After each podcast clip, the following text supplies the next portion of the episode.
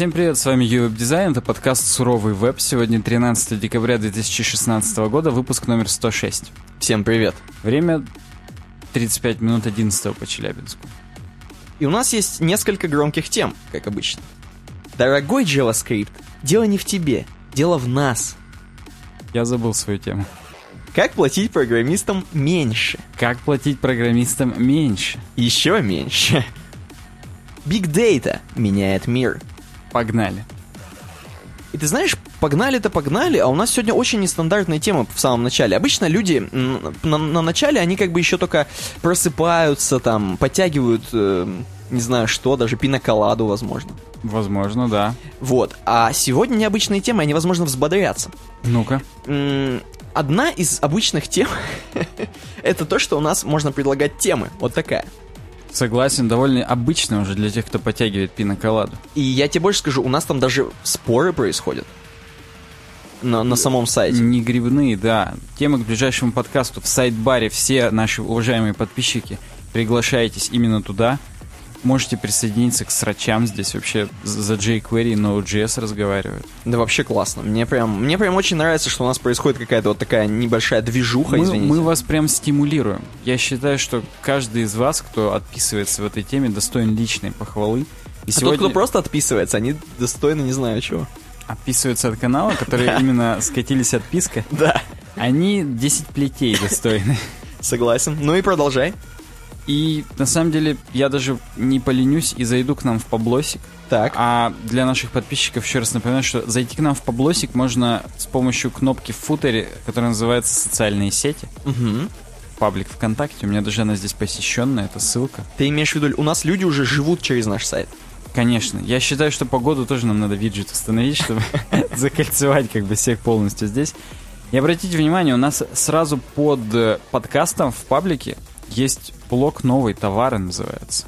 Так, ничего ты подвел. Я, я, я если честно, не ожидал. Ты меня как девочку развел. А что ты думал сейчас будет? Я думал, думал сейчас будет... просто нормально в ресторане сидим, поговорим, а потом просто это, поедем кофе пить к тебе. Да, да, ты меня развел. Я как бы теперь это знаю, что, потому что я уже как девочка понял, к чему это все клонится. А, это такой, а уже поздно, уже самому хочется. Уже платьюшко снимаю, но ты давай рассказывай теперь так. Так вот, товары. И у нас здесь два товара, как вы можете наблюдать, два стикера.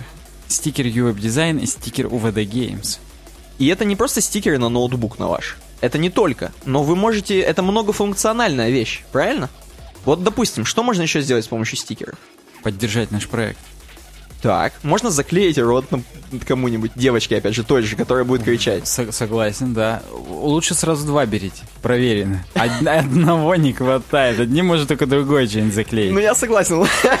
Лучше, конечно, UVDGames держит, я вам так, ну, по своей практике, как бы. Да, вот, но да, схватывает лучше, там черная каемочка, потому что... Да, еще раз, для тех, кто слушает, а не видит, эм, два стикера с э, YouWebDesign, то есть с нашим логотипом, и еще один стикер с нашим вторым сайт-проектом, там, где мы играем, и там, где мы рассказываем про игры, иногда э, UVDGames.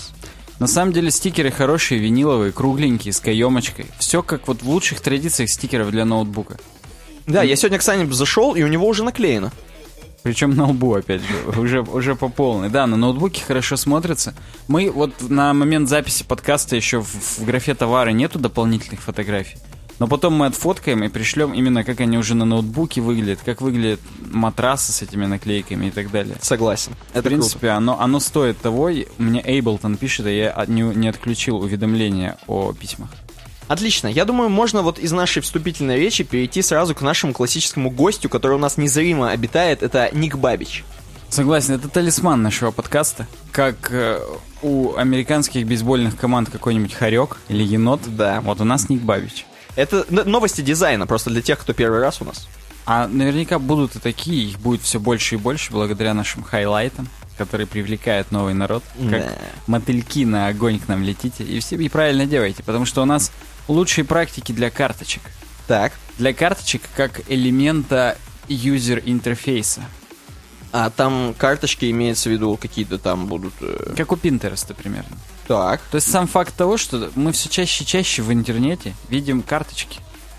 а именно вот такие вот блоки информации, которые сгруппированы по смыслу, угу. и которые являются довольно репрезентативными и удобными для того, чтобы эту информацию нам доносить, чтобы клиповое мышление наше разделять, и мы четко разделяли, так скажем, инстансы информации у себя в голове.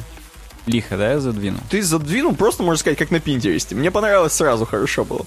Ну, собственно, это самый классический пример. И еще это называется masonry grid, если угодно. Когда все вот так вот выстраивается, одно за одним, с одинаковыми э, прорезями. Угу. Так, мягко скажу. Так вот, в данном случае мы видим пример на Pinterest, и здесь что-то, видимо, типа машин или Chevrolet. Ну, хотя нет, Dodge. Dodge Challenger везде, извините за, мой, за мое незнание американского автопрома. И вот как у тебя разделяется внимание от одного к другому Dodge Challenger? Прям вообще. То есть я, для меня это полностью отдельные единицы. Несмотря на то, что это все Dodge Challenger, и но не... как бы каждая карточка, она отдельно воспринимается, и это прям вот часть информации. Несмотря на то, что, понимаешь, здесь даже в, у тебя в мозгу все алгоритмы сбиты. Ни слева направо, никак, ни, по, ни подряд они, эти картиночки. Они просто как будто хаотично. Но, но с одинаковыми прорезями, я повторюсь. Да. И, но в природе такое существует. Ульи, соты пчелиные, они же так же. Они же не совсем симметричные, будем говорить, если их... Их нельзя, как в иллюстраторе, отзеркалировать одну половинку на другую, как mm-hmm. в наших роликах э, про иллюстратор. А они чуть-чуть разные, но все-таки они вместе. И поэтому, в принципе, мы смотрим на это, и наш мозг способен это раскодировать, потому что где-то в ДНК у нас от пчел это осталось.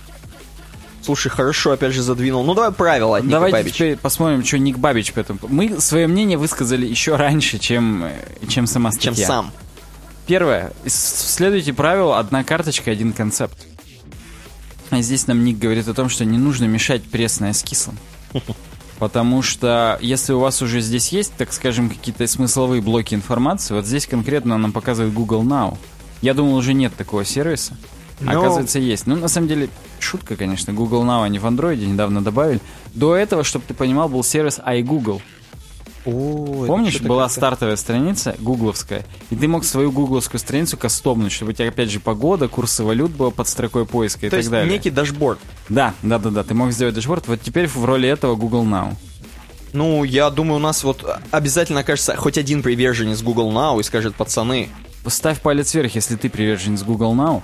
А мы разбираем то, что вот здесь все подразделено на карточки. Посадочный талон — отдельная карточка. Какая у нас деятельность была? Пешком, на велосипеде — отдельная карточка. Следующие полеты — отдельная карточка. События, погода — все разделено по отдельным карточкам, и мы это воспринимаем как отдельные части информации, как будто у нас на большом столе лежит оргстекло, и мы под это стекло бумажечки разложили, номер телефона бухгалтерии, там вот это все. Это, понимаешь, еще небольшую здесь... как бы доля чего вносит вот в то, что мы понимаем, что это карточки, материал дизайн. Согласен. Ну, он и будет об этом говорить. Первое правило, в общем, закрепили. На каждую карточку только по одному концепту. Второе правило. Сделайте всю карточку кликабельной. Ну, казалось бы, уже мы переходим непосредственно от интерфейса к экспириенсу. Поэтому, потому что Ник Бабич не только про ю ай, но еще и про ю экс. И про мобилки. Я буду в конце спрашивать, что там про мобилы было. Ну, Google Now, видишь, с мобил пошел, поэтому ну, уже могу тебе... Уже. Досрочный ответ, как у Александра Друзья. Так. Так вот, и здесь он как раз нам показывает, что у карточки есть тенька небольшая, она нам уже намекает на то, что она кликабельна, скорее всего. Поэтому это хороший... Этот... User experience. Да, хороший user experience. Третье. Сделайте карточку визуально удовлетворительной. Блин. На данный момент, э, вот в его конкретно этом примере Пайпер Лоусона, я не знаю, кто я, риэлтор, видимо, знакомый какой-то, потому что здесь properties. Не те properties, которые настройки в приложении, а properties, которые именно... Дома аппарат... покупать. Ну, да, ц... недвижимость, короче говоря. Недвижку. Чего в них здесь такого привлекательного, я не знаю, но, видимо, тот факт, что они такие одинаковые, что у них есть хедерная картинка, бэдж, двенадцать часов доступно. Угу. Одна кровать, одна ванная. И большая кнопка. То есть они прям такие, ну... Ну, что там говорить, нормально сделаны, понятно. Вот, видимо, это и имеется в виду. Ну, хотя, хотя здесь он расшифрует по пунктам. Очень в американском стиле сделано. Просто тупо кнопка, тупо инфа, ничего лишнего. Чистейший user experience. Прям кристаллизированный, как метамфетамин. Mm-hmm. Прозрачный. э, images. Первый пункт, подпункт того, как сделать визуально красивым, это изображение. Угу. Вы, говорит, вообще понимаете, что изображения, они очень сильно роляют для карточного вот такого дизайна, потому что карточки, они практически сродни изображениям, такие же отдельные единицы. Так. Поэтому не, не, не забывайте ими злоупотреблять. Вот так я заверну. Ни хрена. Надо, короче, ими злоупотреблять. Дальше по тебе теньки и градиенты. Угу. Нужно как-то карточки выделять, чтобы они не просто, ну, так скажем, границей цвета разделялись, а еще и прям объем некий у них был, выдавались они как-то. Выдавались, в смысле, как выдающиеся были. Короче, как были, были как карточки настоящие. Согласен, да. Имели физические свойства карточек. Типография. Здесь он нам говорит о том, что используйте простые шрифты, чтобы человек, который читал, он не разглядывал шрифт, а читал все-таки контент. И говорит, поэтому на карточку лучше не больше одного шрифта использовать. Вот в рамках настолько микро единицы информации лучше вот все-таки один шрифт, не более того. Ну, я согласен. Дальше. Четвертое. Нужно ограничить количество контента на карточку и не делать лонгриды. Потому что не бывает карточек лонгридов. Где вы такие видели отрывные sticky notes, на которые можно много написать, как вот, например, здесь, на примере Шутин Ведлейка. Ну, слушай, вот знаешь, очень злоупотребляют этим на Тумблере. На Тамблере, если угодно. Чем именно? То есть там вот есть какие-то такие темки, как будто как карточки. Наверняка есть и в WordPrессе такие темы, но тем не менее. Почему-то вот... Виджеты в дашборде, они как карточки выглядят на да. самом деле. И мне почему-то вот именно Tumblr вспоминается, и, и Tumblr еще вспоминается из прошлого подкаста, но тем не менее. Когда действительно ты пишешь охрененно много текста, вот такую вот пачку, ты, во-первых, ее не разделяешь как дурак картинками, как я вот у него вижу тут. Ну здесь, это, видишь, это featured image, поэтому он дальше, видимо... и был таков. Ну да, то есть вот эта колбаса на карточке, это прям плохо. Как будто по карточкам колбаса. Согласен. Лучше сделать обрезку по первому абзацу, причем по половине первого абзаца конкретно этого. По карточкам, я только сейчас понял шутку. И сделать переход на синглу. И, а синглу уже нормально. Пусть тоже в виде карточки, ну то есть с обрамлением, так скажем, но уже хотя бы большую, широкую, чтобы можно его понимать. Угу. И пятое. Не упускайте возможность использовать анимации и движения. Нам Ник говорит о том, что анимация — это вообще-то визуальная подсказка. Что мы можем эту карточку как-то передвинуть, крутить, вертеть. И нам это помогает как бы еще больше до пользователя донести, что это карточка. У него сразу клиповое мышление, он понимает, что это частичка информации, ее легче усваивать всего лишь от того, что она себя даже визуально ведет как карточка. Ну да, да, отлично. Не забывайте, говорит, визуальный фидбэк, в том смысле, что при наведении можете всю карточку окрашивать. Сразу будет понятно, что с ней делать. Жать, нажать там и так далее. Это, в принципе, очень круто. Здесь он нам показывает пример на ю экс пин. Ну, там просто на всю карточку наводишь, она окрашивается и появляется кнопка.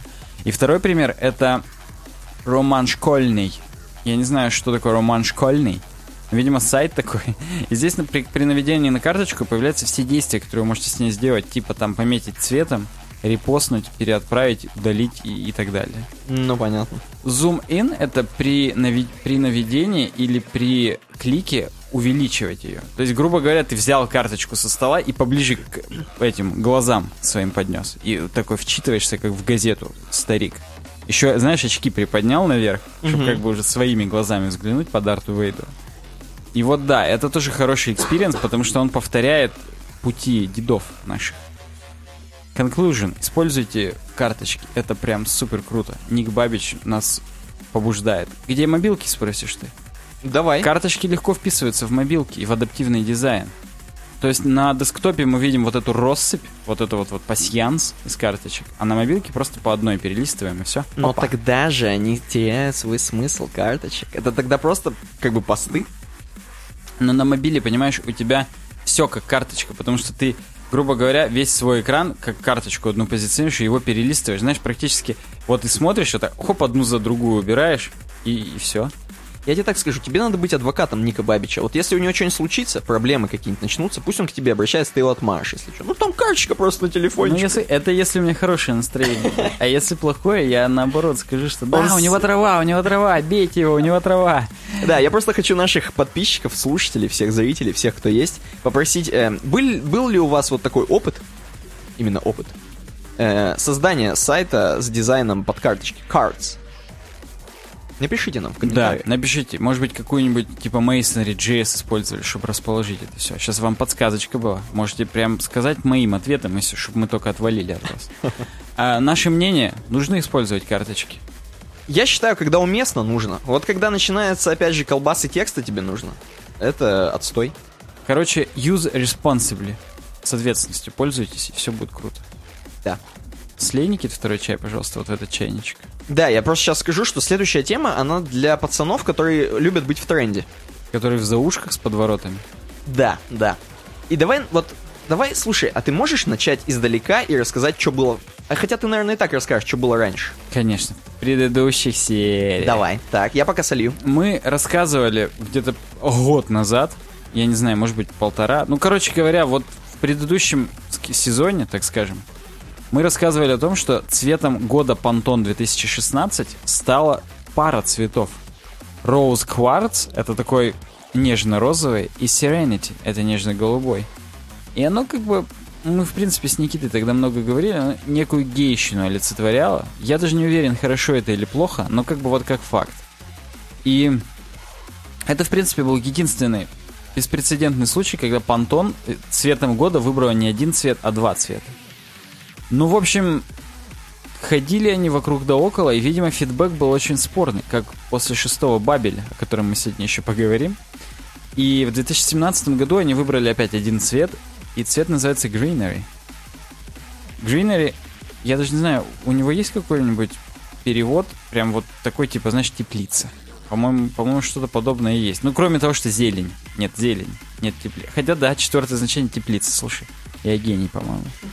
Э, так вот, сам не похвалит, никто не похвалит.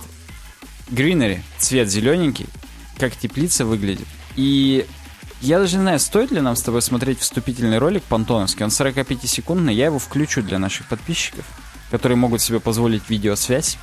Да, понимаешь, что Pantone — это же серьезные чуваки. Вот если бы эм, какому-нибудь чуваку просто, который не знает, кто такие Pantone, ему сказать: Pantone выбрали цвет, а кто это вообще? А это, блин, чуваки, которые, они делают цвета на всем, они знают, как у вас что будет сочетаться с чем.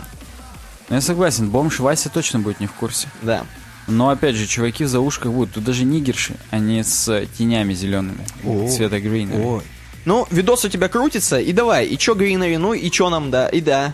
Pantone позиционирует это как глоток свежего воздуха, вот в эту эпоху с каменных джунглей mm. и роботизации всего и вся. Нужно вернуться к корням. Roots, bloody roots. Вау. Wow. Сепультуре. И освежающий, вот этот refreshing, revitalizing shade, вот этот оттенок освежающий, он прям сразу же пробуждает у нас всякое. И на самом деле у нас здесь будет, кроме того, что сейчас я читаю официальный релиз Pantone, будет еще темочка на quartz точка ком, в которых они анализируют. И там будет интересная аналитика, простите за тавтологию, аналитика анализирует. Ну, в общем, да, в повседневной нашей жизни, урбанистической, архитектурной, не хватает нам зелени, говорят пантоновцы. И представь, ладно, нам здесь в Челябинске не хватает зелени, э, а да. в Нью-Йорке-то вообще каменные джунгли. На Манхэттене. Согласен. Ты сразу скажи, будешь трусы покупать вот такого цвета? Я тебе сразу скажу, мы недавно в Икее закупались, и мы дощечку купили такого цвета. Ммм, Greenery? Да, рядом с тобой горшок такого цвета, например, находится. Ты Чуть-чуть име... за плечом. Ты, я вижу, ты имеешь в виду, что, в принципе, этот цвет, он же круто, когда ты на нем будешь овощи резать, правильно? Ну, типа, у тебя все свеженькое такое. Ну, да, это, я думаю, это не только в этом году были овощные доски подобного цвета. А, да, поэтому как бы это похрену. Вот, а то, что теперь все будут делать сайты в таких цветах, это уже другой вопрос, Greenery. Ну, не могу сказать, что... Ух ты, ё-моё. Хорошо это или плохо, не можешь сказать? Да, просто потому что, возможно, и хорошо. Если относительно предыдущих цветов года у меня было очень четкое мнение, что плохо, то здесь почему бы и нет. Он действительно свежий и природный. А розово-голубой — это пошлое. Потому что зеленое, оно есть везде. Оно вокруг нас. Знаешь, что еще нужно? Ну-ка. Я помню, были времена, ты пробовал, короче, ставить на сайте или где-то вот эти цвета, которые были прошло- прошлогодние. Помню. И у нашем, тебя да. даже был плохой bad experience. Согласен. Э, потому что это все, на самом деле, если взять трушный цвет, который м- нам очень рекомендует Pantone, что он ни хрена не видный какой-то, блеклый, какой-то оно все. Прям, оно настолько искусственное, как бенчмарки три дэ-марк, что как бы вот ты вроде... Вроде вот он отдельно нормально на карточках, опять же, вот этих понтоновских. Ага. А когда ты его в жизнь пускаешь, надо прям либо очень хороший вкус иметь, так, либо очень хорошо упороться, потому что одно из одного, я не знаю. Возможно, только последний вариант остается, потому что хорошего вкуса ни у кого нет, судя по всему. Да, и это ведет нас к тому, что, опять же, не, на, не стоит его везде пихать, надо его использовать с умом. А возможно, вообще нигде не использовать, если он беспонтовый. Мне, знаешь, еще этот цвет напоминает у оргтехники эй эйч пи. Есть, особенно вот у черной, так, места, которые типа подсказывают нам, где нажать, чтобы там лоток бумажный выдвинуть там, или сзади крышку убрать, или как картридж вытащить. Вот они, эти блоки, они очень часто такого зеленого ядерного цвета, угу, чтобы пользователь понимал. Но вообще зеленый, это же ю экс. Как бы это, это зеленый свет, это типа идем вперед, положительное что-то всегда. Кнопка скачать фейковая на Google рекламе, но тоже зеленая обычно. Ну, слушай, хорошо, что оно не такое ядовитое, как у гаишников. Э, вот их жилетки. Ну, согласен, у них вообще досвидос. У них досвидос. У них прям салатовый. Ну, вот здесь нам Pantone предлагает несколько палитр разных. Transitions. А чего они опять свою Serenity здесь пихают? Ну, а он сочетается с Greenery, почему бы и нет? Ё-моё. Ну, согласись, когда они рядом вдвоем, они умиротворяют. Да? Не вот ethereal material. Блин, это, короче... Гранд Каньон. Форест Флор. Откуда вот фиолетовый в лесу? Вопрос. Это черничка какая-нибудь, земляничка? Rev It Up. Это уже какие-то досовские цвета здесь яркие. Ё-моё, практически, да, которые двести пятьдесят шесть цветов совместимые. Дендик практически. Да. Короче говоря, можете посмотреть здесь, вдохновиться разными палитрами. А ты хотел анализировать аналитику, я услышал такое. Да-да-да, здесь просто я хочу еще сказать, что Greenery палитры доступны в формате эй эс и, это Adobe-ский формат. Можно сразу в фотошопе к себе подгрузить и начать творить. Скидывайте в комментарии свои лучшие варианты всяких понтоновских тем. Ну, это я бы посмотрел, я бы посмотрел стопудово, я бы даже оценил, я бы даже приз какой-нибудь дал. Согласен. Не какой-нибудь стикер у нас теперь есть. Согласен, я это и имел в виду. Знаешь что, короче, давай проскроллим в конце страницы на pantone точка ком. Вот у нас на Pantone именно, pantone точка ком. Выходим на Pantone, рыбачим, так. Те, кто не видит, я вам объясню, здесь кружечка и флешечка. Вот есть. И да, оно типа в понтоновских цветах. А те, кто видят, они сами видят. Выглядит-то дешево. Как выглядит, будто я в Икее. Как будто на семен... Ну вот да, да, как будто на сувениры вот дают хреновину тебе в довесок, как наши стикеры, и все. Мне интересно, что вот Лебедев скажет по этому поводу. Как он скажет? Давай прям сейчас зайдем. Арт Лебе... Вдруг уже сказал? Потому что ру. Если он обошел эту тему стороной, то какой он нахрен дизайнер? Слушай, он мог просто драть это и все. А так и есть, скорее. Бизнес-линч, захожу. Ммм... Ммм... Ничего подобного нету. Походу драл. Ну, это восьмого декабря представили, вот с восьмого шесть дней пока молчок об этом. Ну ладно, будем следить за Лебедевым, хотя в скобочках нет. Давай аналитику анализировать, что там? Давай. На quartz точка ком нам рассказывают, что... Вообще заголовок у них такой. Pantone надеется, что их цвет года улучшит наше угрюмое настроение. Блин, тут жижа зеленая здесь, налита, а? Да, здесь смузи, во-первых, шпинатный. Это сами смузи, это вот как в Варкрафте. А, скверно ты имеешь в виду? Ну, да, в принципе, да, да. Ну, давай, улучшит ли оно мне сейчас настроение? Я вот прям жду. Здесь просто еще смешно, что после дерьмовой политической ситуации, типа, нам улучшит это настроение. То есть тут на кварце-то как надо, чуваки. Ну, ладно, давай. Сейчас нос зачесался просто. Так вот, пришло, говорит, время отложить... розовый, голубой. Все, сделаем зелененький и так далее. Что... Это прям вот контр... Контр... Как бы сказать, выпад. Контр-выпад темному вообще... Темной жизни, видимо. Темной жизни, которую, да, вызвал политический климат во всем мире. Вот так они сказали. Глубоко. И... Ожидайте, что вообще везде. Потому что здесь есть некоторые... партнерство у Pantone угу. с поп-культурой. Поэтому, говорит, в принципе, скоро на всех билбордах стран, хотел сказать страны, только тут стран. Ну и тут на самом деле о том, что Pantone это уже на самом деле очень попсовое, простите за, опять же, много то, на, на самом деле. Э, потому что уже чуть ли не Apple, только Нью-Джерси Нью-Джерси? Да, Нью-Джерси. А Зак... ты показываешь уже тетеньку или еще не зашел? Не-не-не, я перешел по ссылке на то, что даже Coca-Cola в свое время свой красный тупо у Pantone взяли, и все. Ё-моё. Как бы не хотел, да, возможно, знать. Не хотел. И Starbucks тоже свой зеленый. О! Тупо пантоновский цвет взяли, купили практически. Отслюнявили и все. Ну, в смысле, это имеется в виду, что оно не было эм, цветом года, оно было просто цветом, придуманным э, Pantone. Ну, я так понимаю, в принципе, любой цвет возьми, он есть в пантоновском варианте, так скажем. К сожалению. Хотя, может быть, нет. Но сам факт того, что вот эта вот пантоновская карточка, где цвет и подпись, это уже поп-культура. Уже на билбордах именно эти карточки по прикольчику. Угу. И там уже именно спонсор Pantone. На Нью-Йорк Fashion Week, например, и так далее. Я и понял тебя. Как бы нам Кварц говорит о том, что учитывая все вот это, ждите прямо сейчас бум, до свидос, говно. И у космет... бренда, э, бренда, бренда косметики London. Бренда Брандзаборода? Да, вот я не знаю, знаешь ли ты такую London? Ты мне вот тут про просто, Mac, просто про London? Mac рассказывал. Нет, не знаю. Вот они уже сделали лак для ногтей с цвета Greenery. А и даже тени. Я только хотел, когда ты вот до этого рассказывал просто про цвет, только хотел сказать, что уже все юбки-то сделали, не?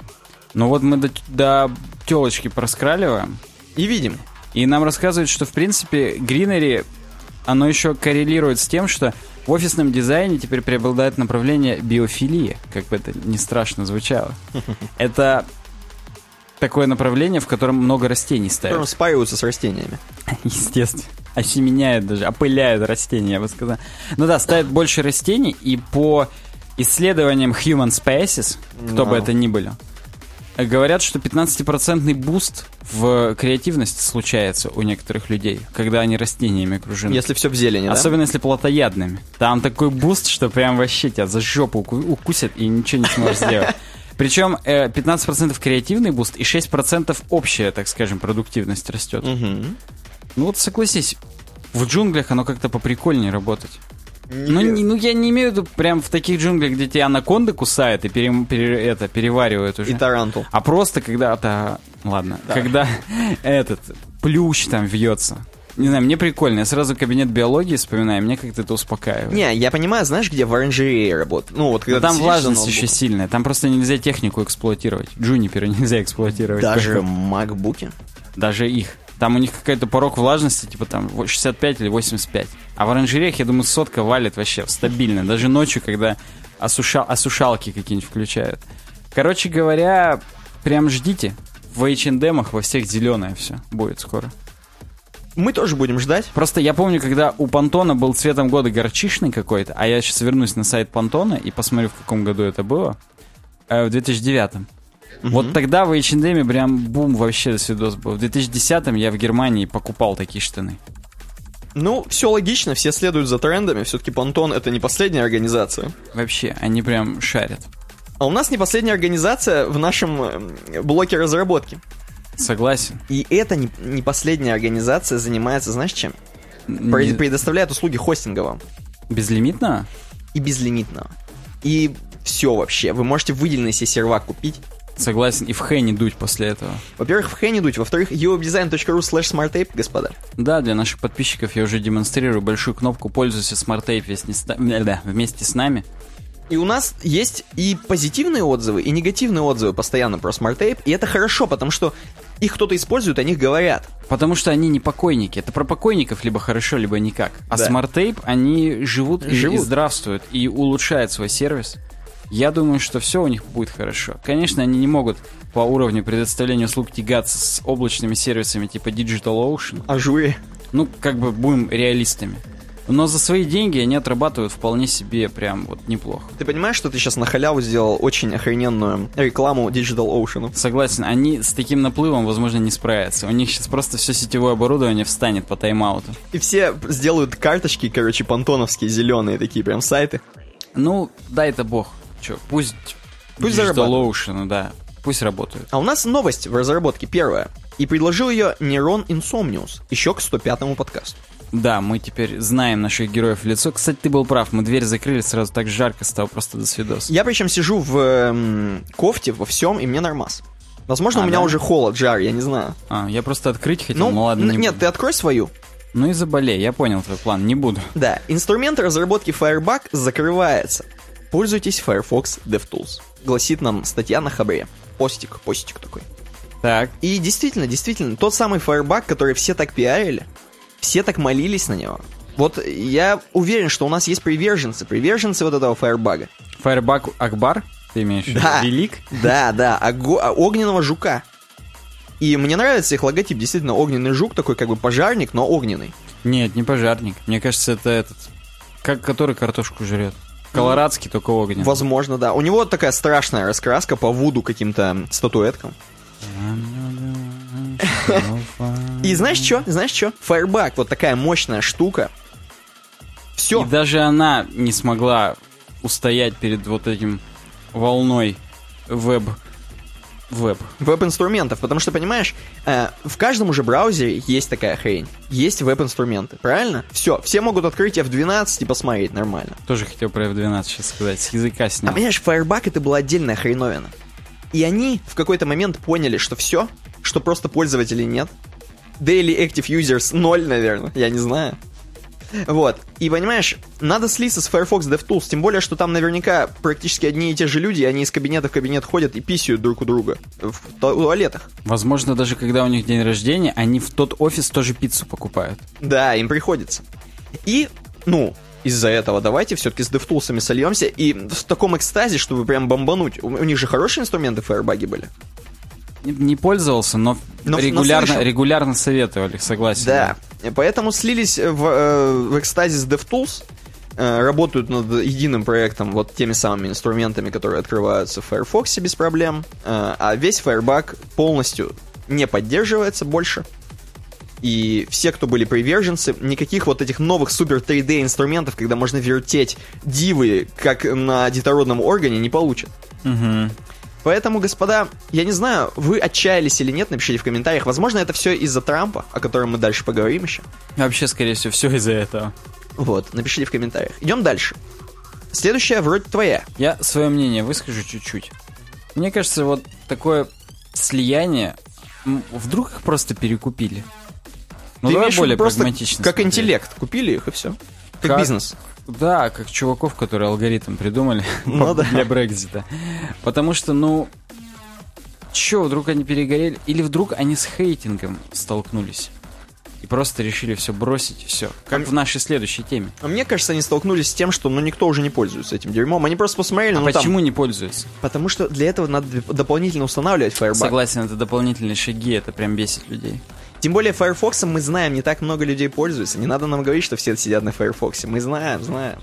Ага. Поэтому... Я думаю, правда, из-за Tor-браузера, особенно в Беларуси, он теперь наберет обороты Firefox, а внутри Tor-браузера Firefox, чтобы ты понимал. Ну, слушай, это во-первых. А во-вторых, Opera же тоже предлагает свои обходы всякого. Ну, да. Только, по-моему, у нас оперовскую ви пи эн-ку хотели заблокировать. Ну... Как и localhost, да. Кстати, у нас про это будет тема? По-моему, нет. Дерьмо, нам ее трижды предложили, я хотел ее записать и забыл. Ну, короче, ладно. Забей. Да. Э, у нас зато посочнее тема про JavaScript. Обратите внимание, мостиком к теме про JavaScript будет второй абзац про Firebug. Какие-либо предварительные анонсы или обращения в блоге к пользователям отсутствуют, что вызвало некоторое недоумение в сети и привело к бурным обсуждениям произошедшего на Hacker News и Reddit. Опа. Кстати, об обсуждениях на Hacker News и Reddit. Следующая тема. Так. Дорогой JavaScript называется она. Это перевод на Хабре. И это обращение. Дорогой JavaScript. Да. А у нас в громких темах она звучала как «Дорогой JavaScript, дело не в тебе, дело в нас». И так и есть, по сути, да? Согласен. Это, в принципе, отражает суть темы, но не является прямой цитатой. Знаешь, кто перевел? Азат Хузияхметов. Хорошо.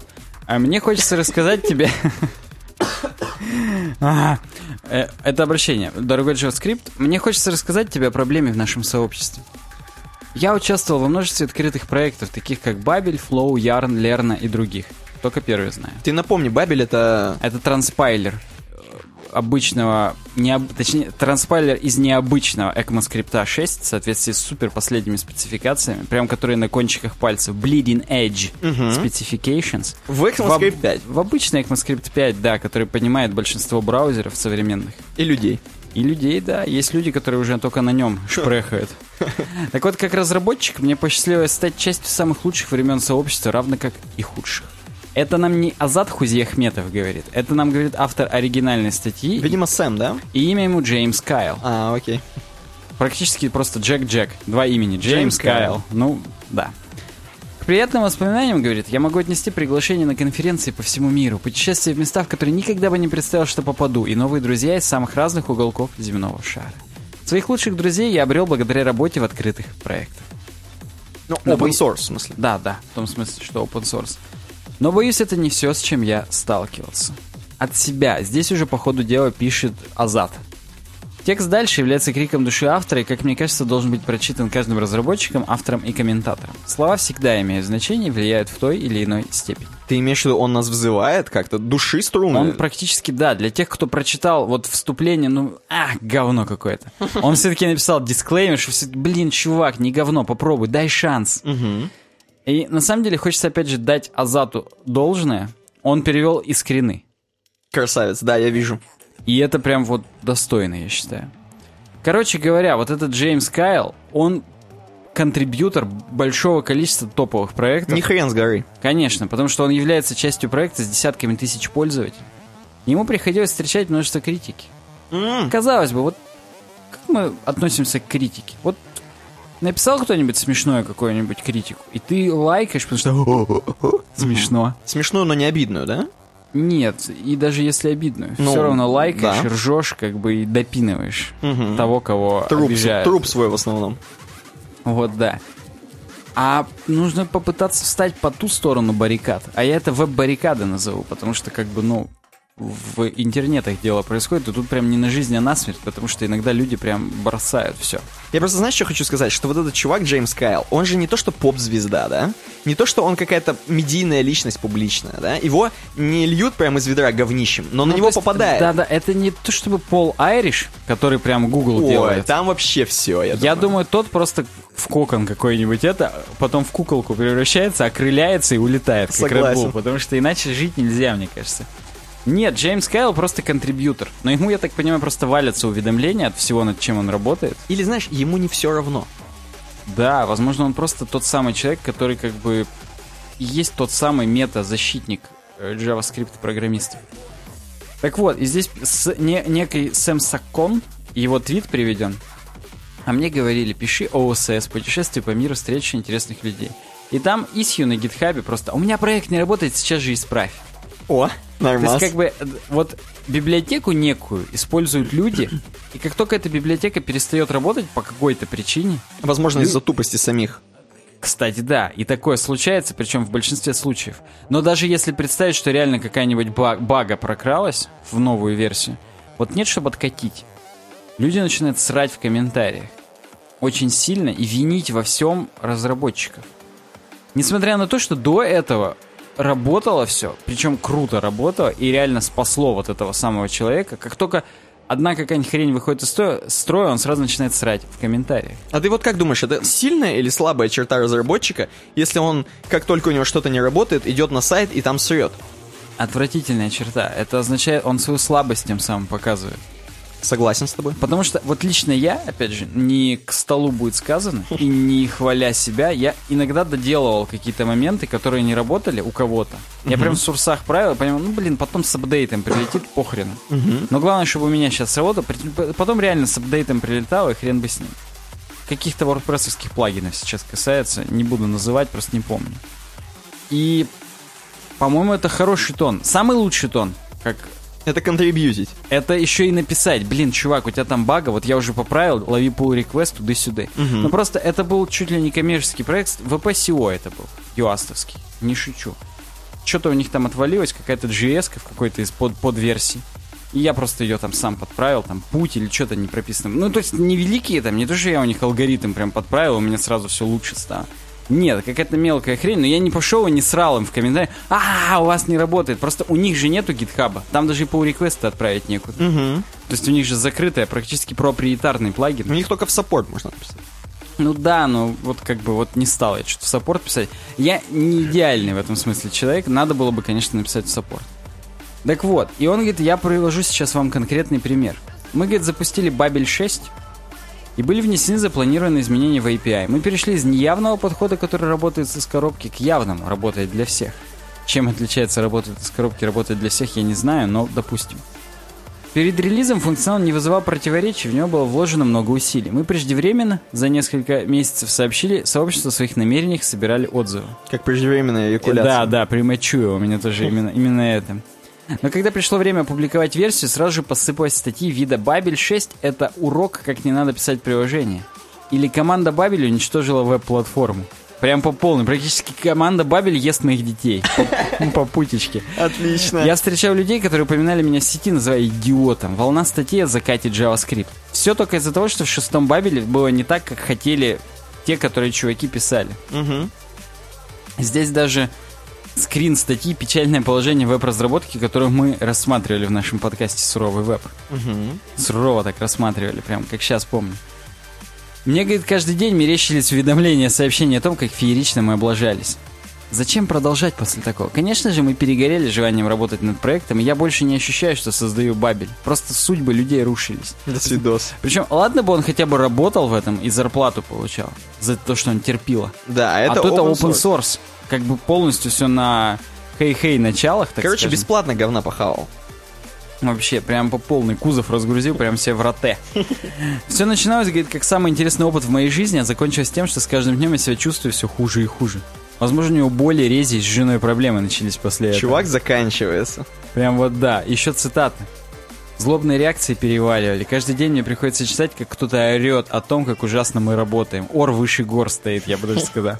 При таком раскладе сложно сохранять мотивацию. Я буквально перестал смотреть на issue и pull request.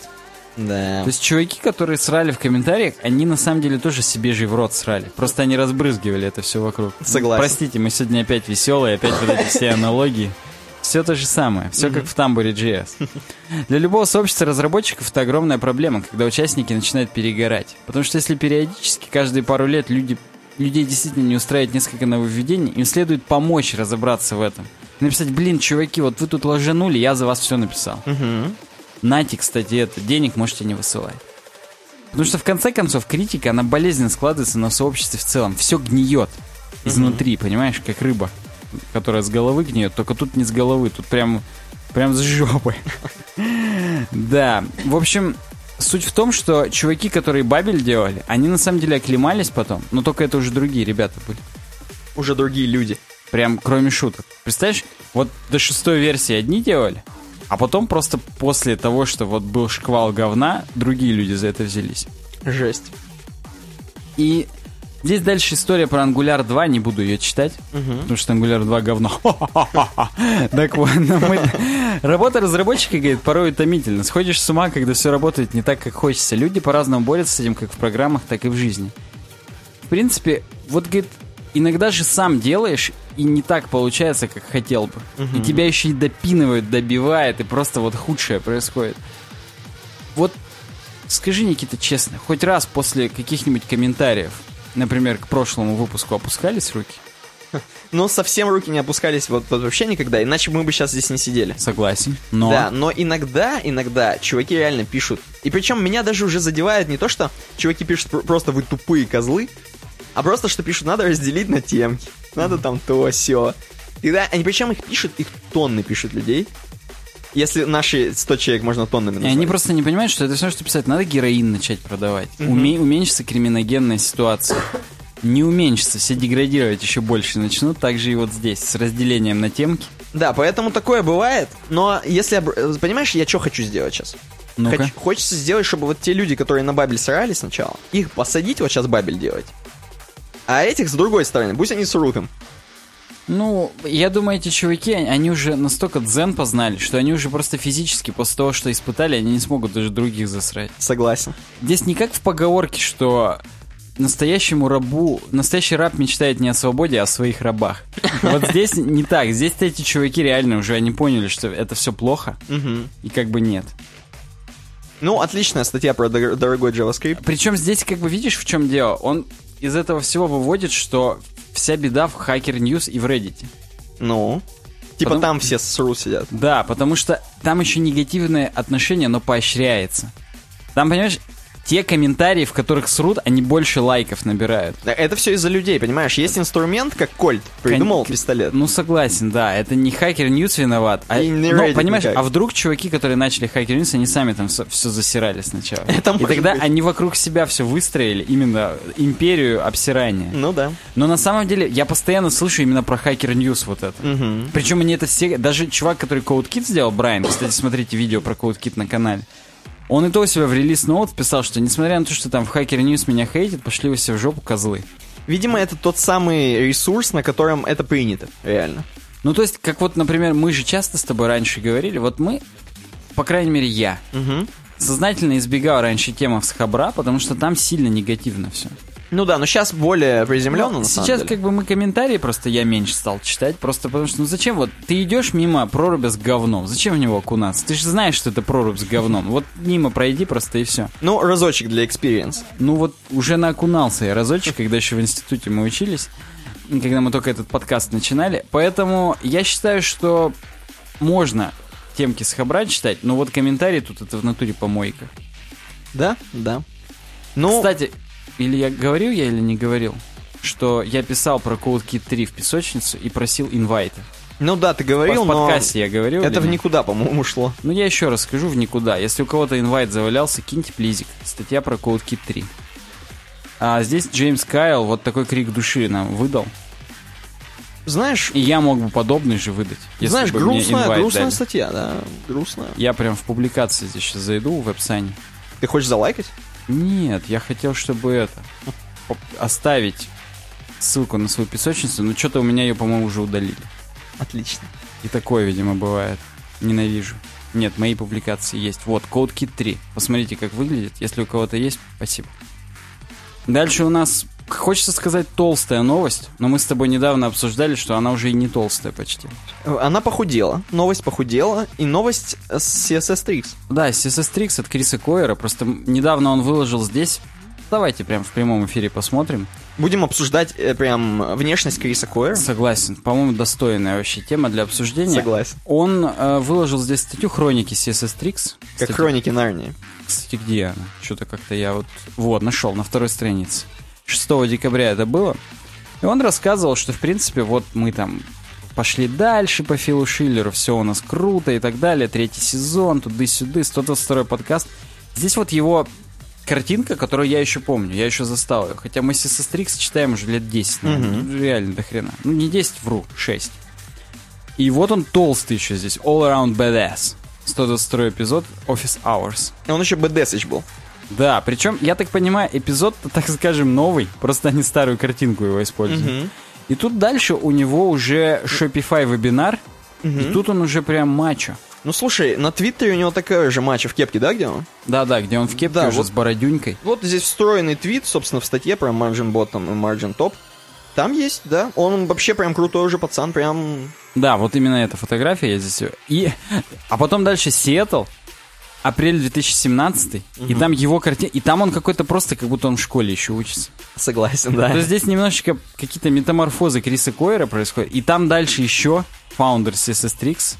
На user defenders dot com, на халяву просто рекламирую, user defenders, простите. Там тоже он еще толстый. Короче, я не знаю, он как Анджелина Джоли или кто там с метаморфозами, как этот, как кто худел-то, Бейл, да, постоянно, от роли к роли худел. Вот си эс эс Tricks, э, Крис Койер, видимо, такой же. От подкаста к подкасту. Согласен. Ну, в общем, от него новость, и он нам рассказывает, что я, говорит, замутил такой импровизированный э, опросик на Твиттере. Давайте, говорит, вот вы как используете, вот если вам надо вертикальную дырку сделать между двумя, точнее, дырку горизонтальную по вертикали, ну, вы поняли меня, между mm-hmm. двумя параграфами, mm-hmm. вы как ее сделаете, с помощью margin bottom или margin top? Вот я, Никита, ответил margin bottom. Ты в свою бытность как делал? Не помню. Вот я люблю как-то margin bottom, и шестьдесят один процент меня поддержали на его твиттере, на, у Криса Койера. То есть ты в большинстве? Да, да, я, в принципе, мажорити в этой ситуации. Хорошо. тысяча девятьсот тридцать восемь человек голосовало, то есть, как бы, возможно, конечно, не весь веб два ноль, но, я думаю, репрезентативная часть. И он говорит, что, в принципе, да, показывает, что веб — это вот такая хрень, которая пушает даун всех. Вау. Нагибает всех прям это, отталкивает вниз, ну, так просто привыкли. то, что отталкивается сверху, это как-то уже, ну, немного не то. Но здесь он показывает, что есть разные способы. Например, с помощью селектора, как бы это сказать-то, прямой вложенности, знак больше, так скажем, можно у любого last child убрать margin bottom, например. Можно стеночку в магазине приподнять. Согласен, да, чтобы у самого последнего не было висячего марджина. Ну, говорит, можно их совмещать иногда, но вы не забывайте, что они коллапсируют между собой. Угу. А я напомню, что у, если у одного из блоков margin bottom, а у, сразу у того, который под ним margin top, без границы и без пэддинга, то они накладываются друг на друга и не суммируются. То есть там тупняк некий происходит, помните об этом. Но если, говорит, какой-то Грег Уитворд проанализировал кучу статей, миллион семьдесят тысяч страниц. Всего лишь. Да, и на девяносто семь из них был margin top, а на девяносто шесть и девять margin bottom. Ну, как бы очевидно, что на некоторых страницах присутствовало и то, и то, на большинстве. Но margin top чуть выиграл. Может быть, это какие-нибудь генераторы типа викс сместили mm-hmm. статистику. Возможно, Я кстати. даже не уверен, хорошо это или плохо, но вот как есть. Ну, слушай, Крис Кор, он роет в каких-то направлениях. Согласен, он прям вот, он веб, как бы это сказать-то? Explorer, я не знаю. Во, во, хороший, хорошо, веб-эксплорер, веб-дискаверист. Да. Делает открытия небольшие, а мы дальше идем на блоге си эс эс Wizardry. Это Стать... разработка продолжается, сложняк, пацаны. Согла... Возможно, это последняя тема из разработки. Не, будет Не, еще интересная еще статистика. Точно, точно, точно, мы сегодня статистические пацаны. И... На си эс эс Wizardry нам говорят о том, что все си эс эс-свойства, которые сокращительные, сократительные... Сокращительные. Да. Они не рулят на самом деле. Потому что есть определенные сложности. Давайте вот простой пример, говорит, разберем. Вот есть кнопка, у нее background red мы пишем. Так. На самом деле, на самом деле, мы хотим просто в цвет в красный, да, ее покрасить. Ну, mm-hmm. как бы можно проследить э, ход мысли автора. А если копнуть поглубже, то на самом деле мы переопределяем целых, я сейчас считаю, сколько? десять свойств. девять из них мы делаем initial, и только background color мы делаем red. Угу. Соответственно, если вдруг, вдруг, после, перед этим мы меняли background size, а потом просто сделали background red, то background size перезаписался. Любые мини-свойства, вот эти уточнительные, типа background position, size, repeat, mm-hmm. origin, они перезаписываются дефолтно background. И чтобы их не перезаписать, мы должны в background red вписывать background, там, восемьдесят процентов red, условно, чтобы size сохранить, например.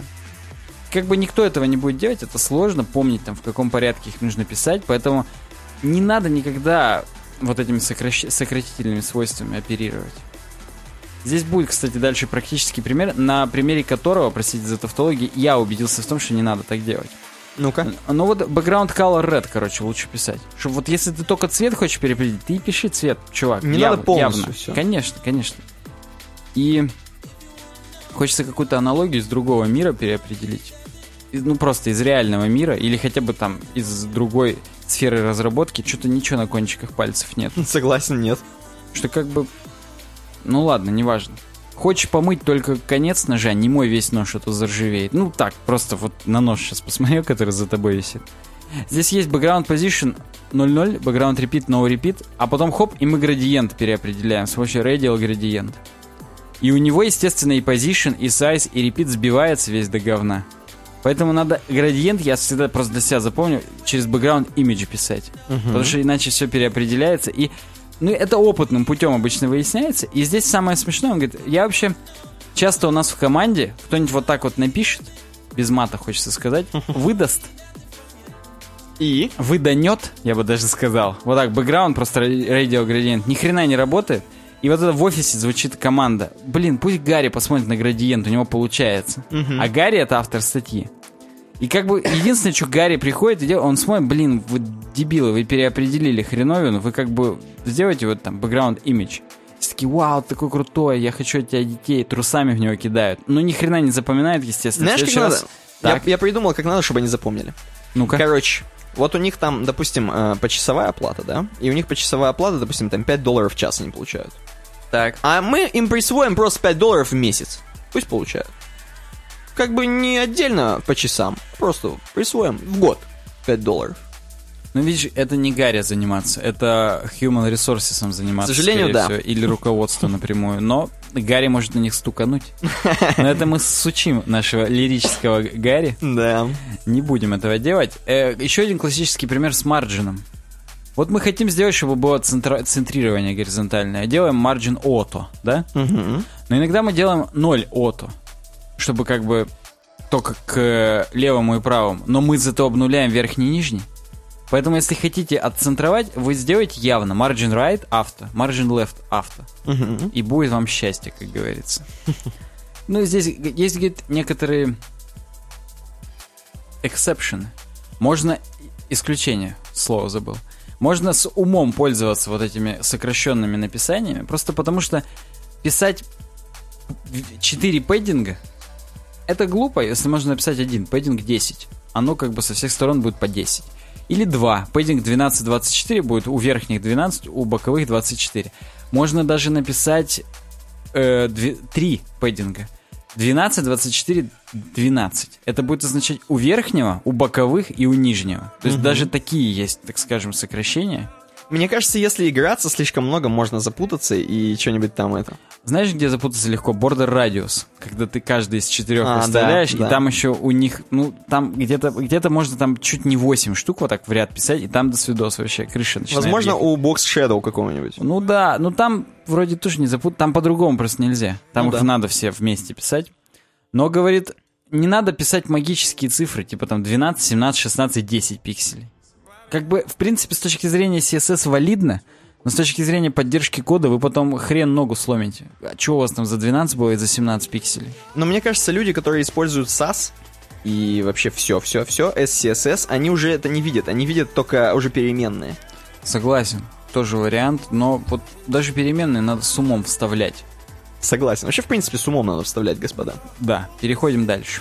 А дальше, короче, у нас занимательная аналитика, занимательная статистика. Кто нас занял этой аналитикой? И нас занял этой аналитикой никто, потому что у меня просто написано Никита. Возможно, я вас сейчас Нет, займу. Нет, ты просто когда перейдешь, там уже видно, кто прокомментировал. А, нас Кристина прокомментировал. У нас да. Если еще не обсуждали, интересная статистика. И здесь действительно статистика, которая, в принципе, интересная, но, я бы сказал, она, ну, такая, интересная. Мы, кстати, с этого же сайта ее год назад обсуждали, за две тысячи пятый офигеть, год. Офигеть, офигеть. Тогда, ладно, а это преемственность точно... сохраняется, еще чуть ли я не в другой квартире записываю. Блин, ну ладно, я сейчас испугался, что мы снова за две тысячи пятнадцатый обсуждаем. Не-не-не, тут нормально. Нет, на самом деле, это статистика за две тысячи шестнадцатый год, про то, как вообще фронтендеры живут. Так. И, собственно, они опрашивали это где? На каком-то, короче, вот каком-то, блин, опроснике. Вот кого-то опрашивали, и там четыре тысячи семьсот пятнадцать человек всего эм, занялось этим. То есть участвовали в опросе, то есть были этими. Вспомни, респондентами. Точно. Вспомни эти.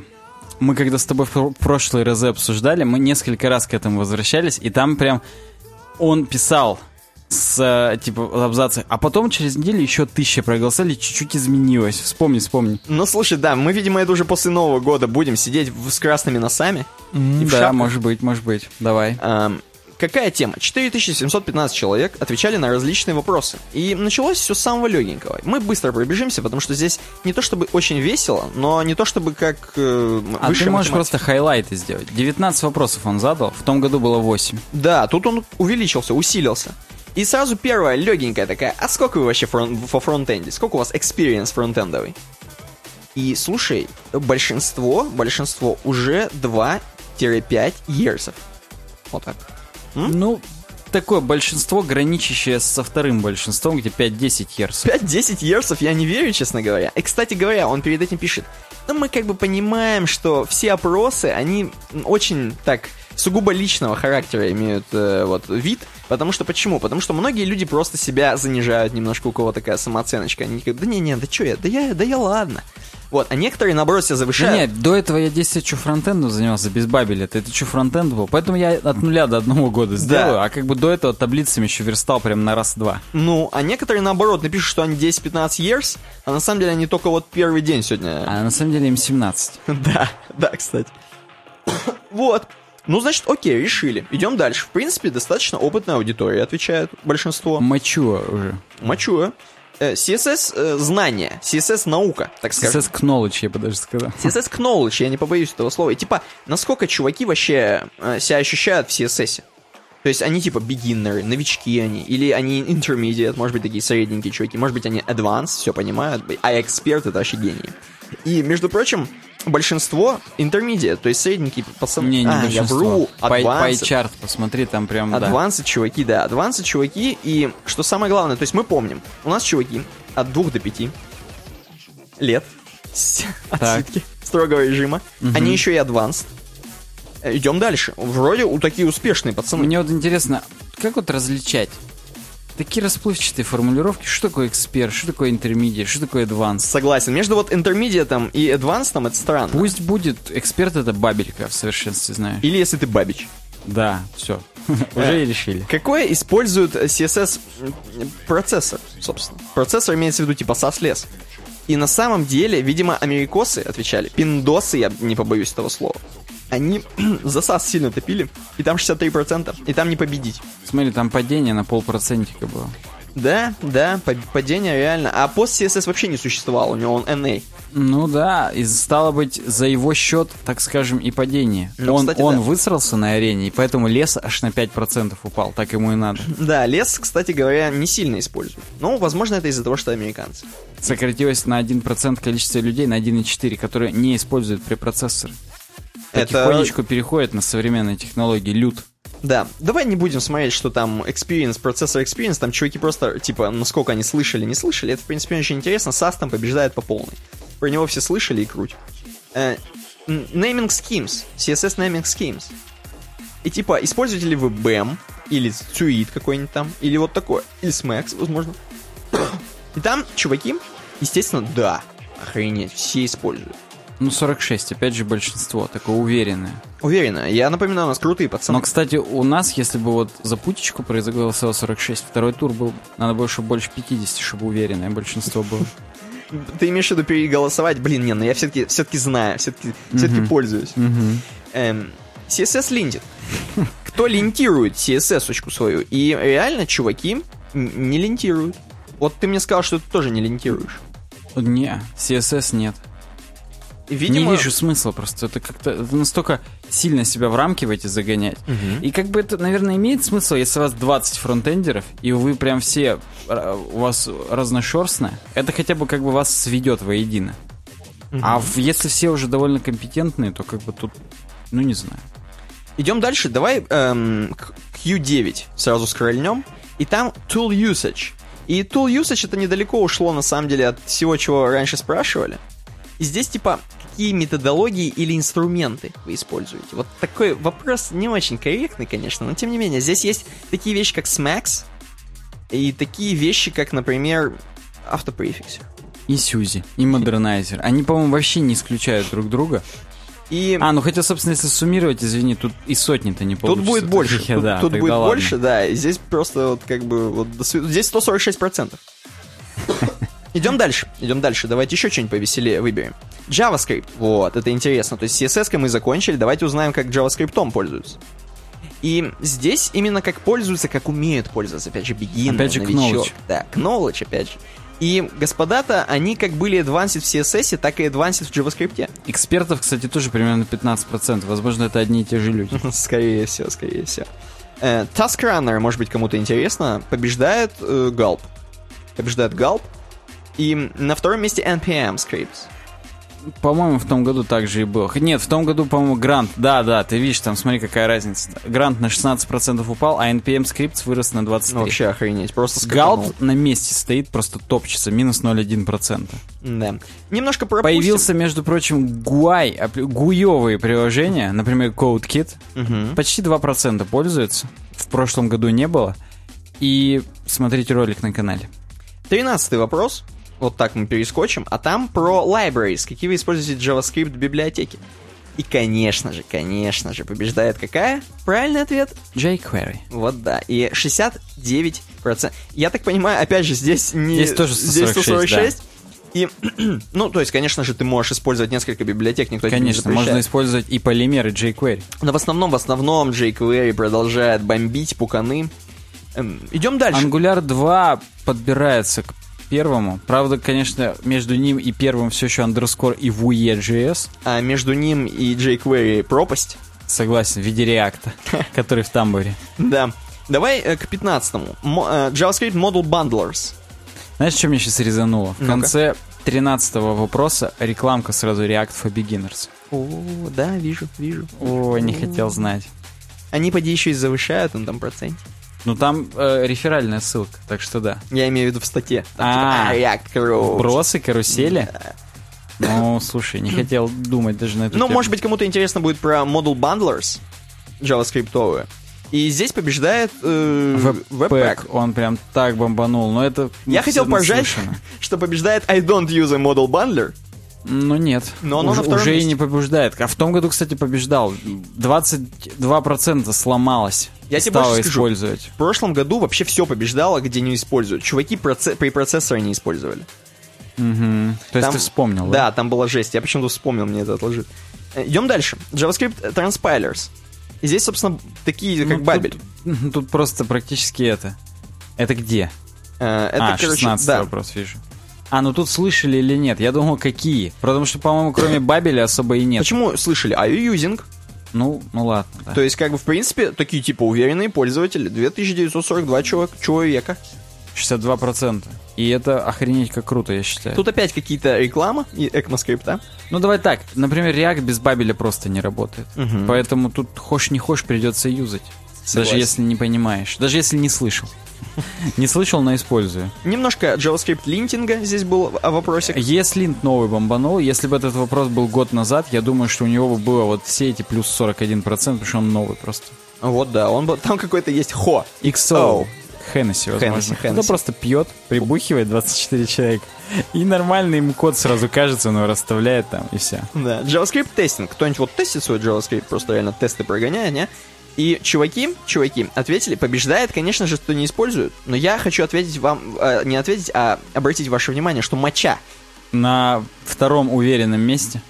Да, моча та самая, которая кофе так называется, моча. Вот, извините, можно мочу? Да. Шоко мочу. Есть, кстати, плюс семь целых пять десятых процента у мочи. девятнадцатый скучный, поэтому вот такая статистика. Я не знаю, грустная она, веселая или просто какая-то, что-то кого-то наводит на какие-то мысли. Напишите в комментариях, вы вообще соответствуете статистике? Или вы сразу бигинер ответили и нормас вам был?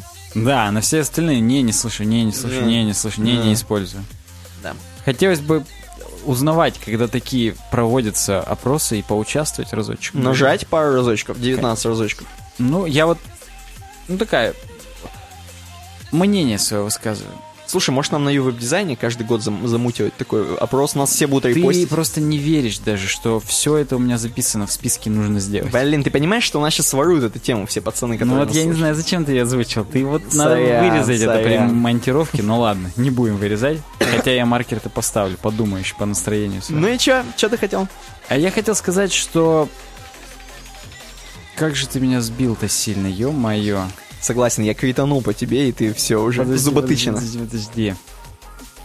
Ну давай, там было, что в прошлом году, I don't use, давай. Что было? Подождем, мы все подождем тебя, Сашенька. Не, у меня без, вообще безрезультатно. Без у меня ну, все, просто я два. Отвалился полностью. По тайм-ауту. Между прочим, у нас перерыв должен сейчас быть по, по плану. Я предлагаю, да, перед тем, как откинуться на ваших э, Гелендвагенах, в которых вы слушаете наш подкаст, давайте немножко передохнем, выйдем из Гелендвагена, потрясем ножками, ручками, поприседаем. Побьем в крыльях, где снег мокрый забился. Да, побьем грушу. Вот. И потом вернемся, и будут светские новости. То ли про Хеннесси я что-то хотел сказать. Ну ладно, буду вспоминать. Просто поедал там, то ли я про...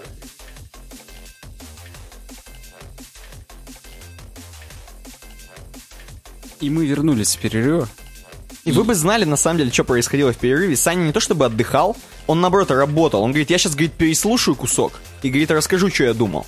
Я, да, я прям заставил себя вспомнить, и я вспомнил. Это к вопросу об опросах. Угу. Простите, опять же, за тавтологию. Я тут недавно утром сидел в ванной. Опа, господа. Мылся. Так, гусары молчать. Так, и мне пришло от Blizzard уведомление, типа, братан, пройди у нас, пожалуйста, ежегодный опрос, дерьмо, потрать десять минут. Ты тратил в ванне, пока сидел? Знаешь, самое главное, что когда они уже сами не стесняются, говорят, потратить десять минут, это значит, что прострешь на минут тридцать, наверное. Ну да, да. Но нет, я ложился в десять, я прям как бы минимально думал, отвечал. И там, знаешь, на вся... эмоциях. Почему меня... Я сразу как бы предвижу вопросы. Почему? Потому что у меня активная подписка на Вовку. Mm-hmm. Это из-за этого. А мне ничего, кстати, не пришло, даже при том, что у меня Overwatch куплен. Ну вот, а вот мне пришло. И там именно такое, типа, блин, чувак, а вот, вот, вот в свободное от Вовки время вообще что делаешь по жизни? Опа. И там всякое. Там есть варианты, практически играю в гольф по Обамычу. Wow. На гитаре играю. Там, тусю, не тусю, свой ответ есть. А если вот, говорит, играешь, вот, кроме Вовки, вот, ну там классически, сколько часов на Вовку тратишь, uh-huh. а внутри Вовки на что тратишь время, а на что хотел бы, а что тебе в ней больше нравится. Но кроме этого были еще, а какие другие игры ты кроме Вовки играешь или играл бы? И можно вписать свое, ты, естественно, вписал всякую скучнятину. Ничего не вписал, там есть, там, во-первых, не было где вписать, так бы вписал.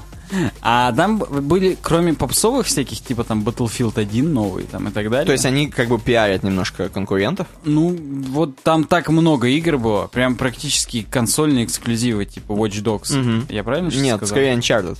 Uncharted два. Угу. Да и в любой. Первый, второй, третий, четвертый, их четыре уже. А чё второе недавно вышло? Dishonored? Ну да, Dishonored, но они не эксклюзивы, опять же. Что такое? Все я мимо.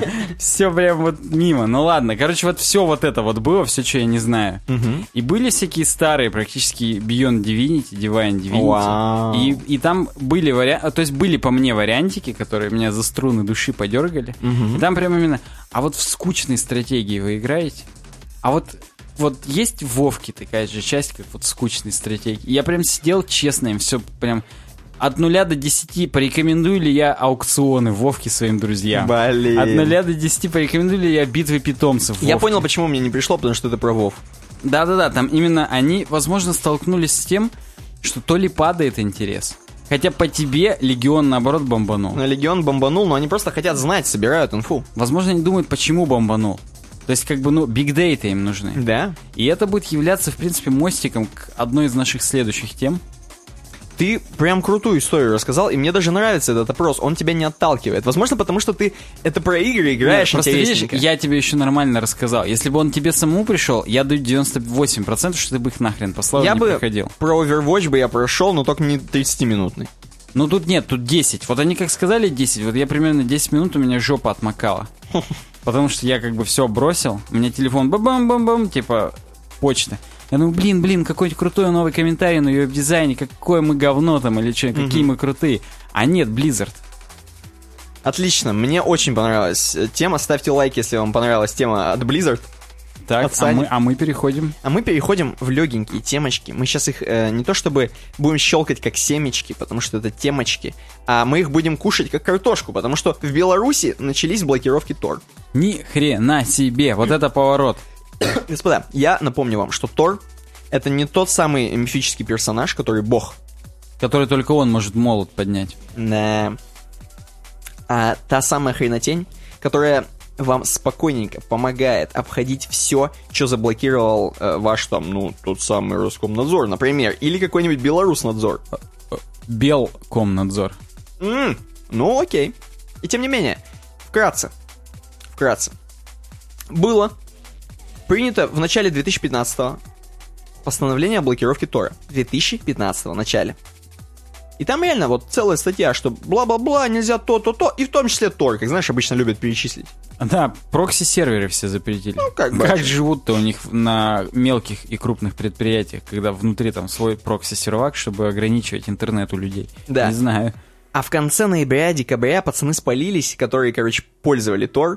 Пишут, а что-то недоступный стал Tor? Да ладно. И реально в каких-то вот провайдерах, например, таких как Атлант-Телеком, это не реклама. Да. Мобильный оператор Велком. Мы здесь не сидим сейчас на картошке в данный момент не, из-за не, того, не, что произнесли. Не, не на тракторах подкаст записываем. Но реально, вот Tor, Tor все. И понимаешь, понимаешь, в чем дело? Мне все еще немножко вот странная такая штука. То есть Tor, это по сути, ты его хрен обойдешь нормально-то. Так вот именно, как бы его как сложно его заблокировать, так скажем, на уровне архитектурном. Но заблокирован доступ к публичным узлам в Беларуси. Или в Белоруссии, как кому нравится. А мы будем по-русски говорить в Белоруссии. И сервисы по-прежнему доступны при использовании мостов. Bridges, здесь написано. Вместе с использованием мостов рекомендуется обфусцировать трафик с помощью там того-то-того. В общем, здесь написана полная технология, как обойти, господа белорусы. Я думаю, вы уже и раньше нас это но все знали. Ну, наверняка, конечно, наверняка вы уже все сидите и без проблем э, лазите. Но напишите в комментариях, кто пострадал реально. Вообще, вы как бы просто проясните ситуацию. Нам-то отсюда не видно ни хрена. Я тебе так скажу. Сейчас, сейчас, опять же, интересная история, как про Blizzard, только еще круче, пикантная. Ух ты. На одном ресурсе, на котором я беру, ну, уже давно не беру, но брал, по крайней мере, и буду брать наверняка, эм, так скажем, контент для вечерних постов. Вечерний контент, да, я тоже хотел так сказать. На вот этом сайте люди, вот именно которые раздавали тот самый вечерний контент, не тот, который я другой качаю для себя, а тот, который вечерний контент. А, понимаешь? Вечерний контент для паблика, да, уточним. Вдруг кто-то еще не понял. Люди, раздатчики, вот автор прям раздачи, уходят ага. реально и пишут, у меня уже проблемы с этим дерьмом, короче, с доступом постоянно, у меня проблемы, я ухожу с э, ресурса и больше не буду выкладывать. И кто-то подхватывает их темы, кто-то не подхватывает, и реально меньше контента. Вот дерьмо, я-то и не знал, что там у нас бунт готовится. Не да. у нас, у них. Да, люди уходят. Вот я и спалился, да? Люди уходят и не могут выкладывать всякое. Ну, вот. Слушай, ну никаких не до... не... с тором вообще все like a charm работает. А, я тебе скажу так, от себя. Если ты сидишь, допустим, через, допустим, включаешь, и ты типа в Америке, ага. ходит медленнее. Нет, и базару нет, вообще сильно медленнее. Но ходит же. Ну, ходит, ходит. Ты же понимаешь, что потом торрент клиента уже не через это ходит, а ну, через конечно. обычные. Там уже не медленнее, там уже десять мегабит. Там-то соседа э, я тяну нормально. Мегабайт. У меня там прям прет вообще. Вот именно. Там как будто у тебя из соседней комнаты в натуре это раздают. Как будто все. Батя уже скачал. Вот да. Идем дальше. Навыки людей компьютерные. У меня так написано здесь. Как будто навыки людей компьютерные. И нам Дмитрий пишет очень э, смешной действительно комментарий, говорит, что-то никто не предложил разделять подкаст на несколько частей. Ай-яй-яй, быстро нужно исправиться. Хорошо, что у ребят очень серьезная бюрократия, и до руководства не дошла эта идея. Ну, правильно, потому что... Да, ну, это те самые шуточки, которые мы шутили. Он их просто поддерживает. А сейчас м- он э, с Geek Times'а предлагает статью рассмотреть, опять же, занимательную статистику. Мы любим в конце года занимательной статистики хапнуть. Распределение компьютерных навыков. Только пять процентов людей можно назвать продвинутыми пользователями. Это с баннеров на разных сайтах. Только пять процентов людей можно... А, а, а, и там а, какая-нибудь а. гифка о, мелькающая, там что-нибудь можно. А, смотри-ка, как вот этот опрос абсолютно не соотносится с тем, что четыре тысячи семьсот пятнадцать чуваков, из них большинство advanced. Да, и... Ну, с тем прошлой статы. Респонденты разные были. Респонденты очевидно. были разные и по всему миру. Это не только Россия, не подумайте, если здесь э, рус, русский текст, это не только Россия. Но на столько фотографий точно уже не русский чувак. Да. Это он сильно крутой. Сильно крутой.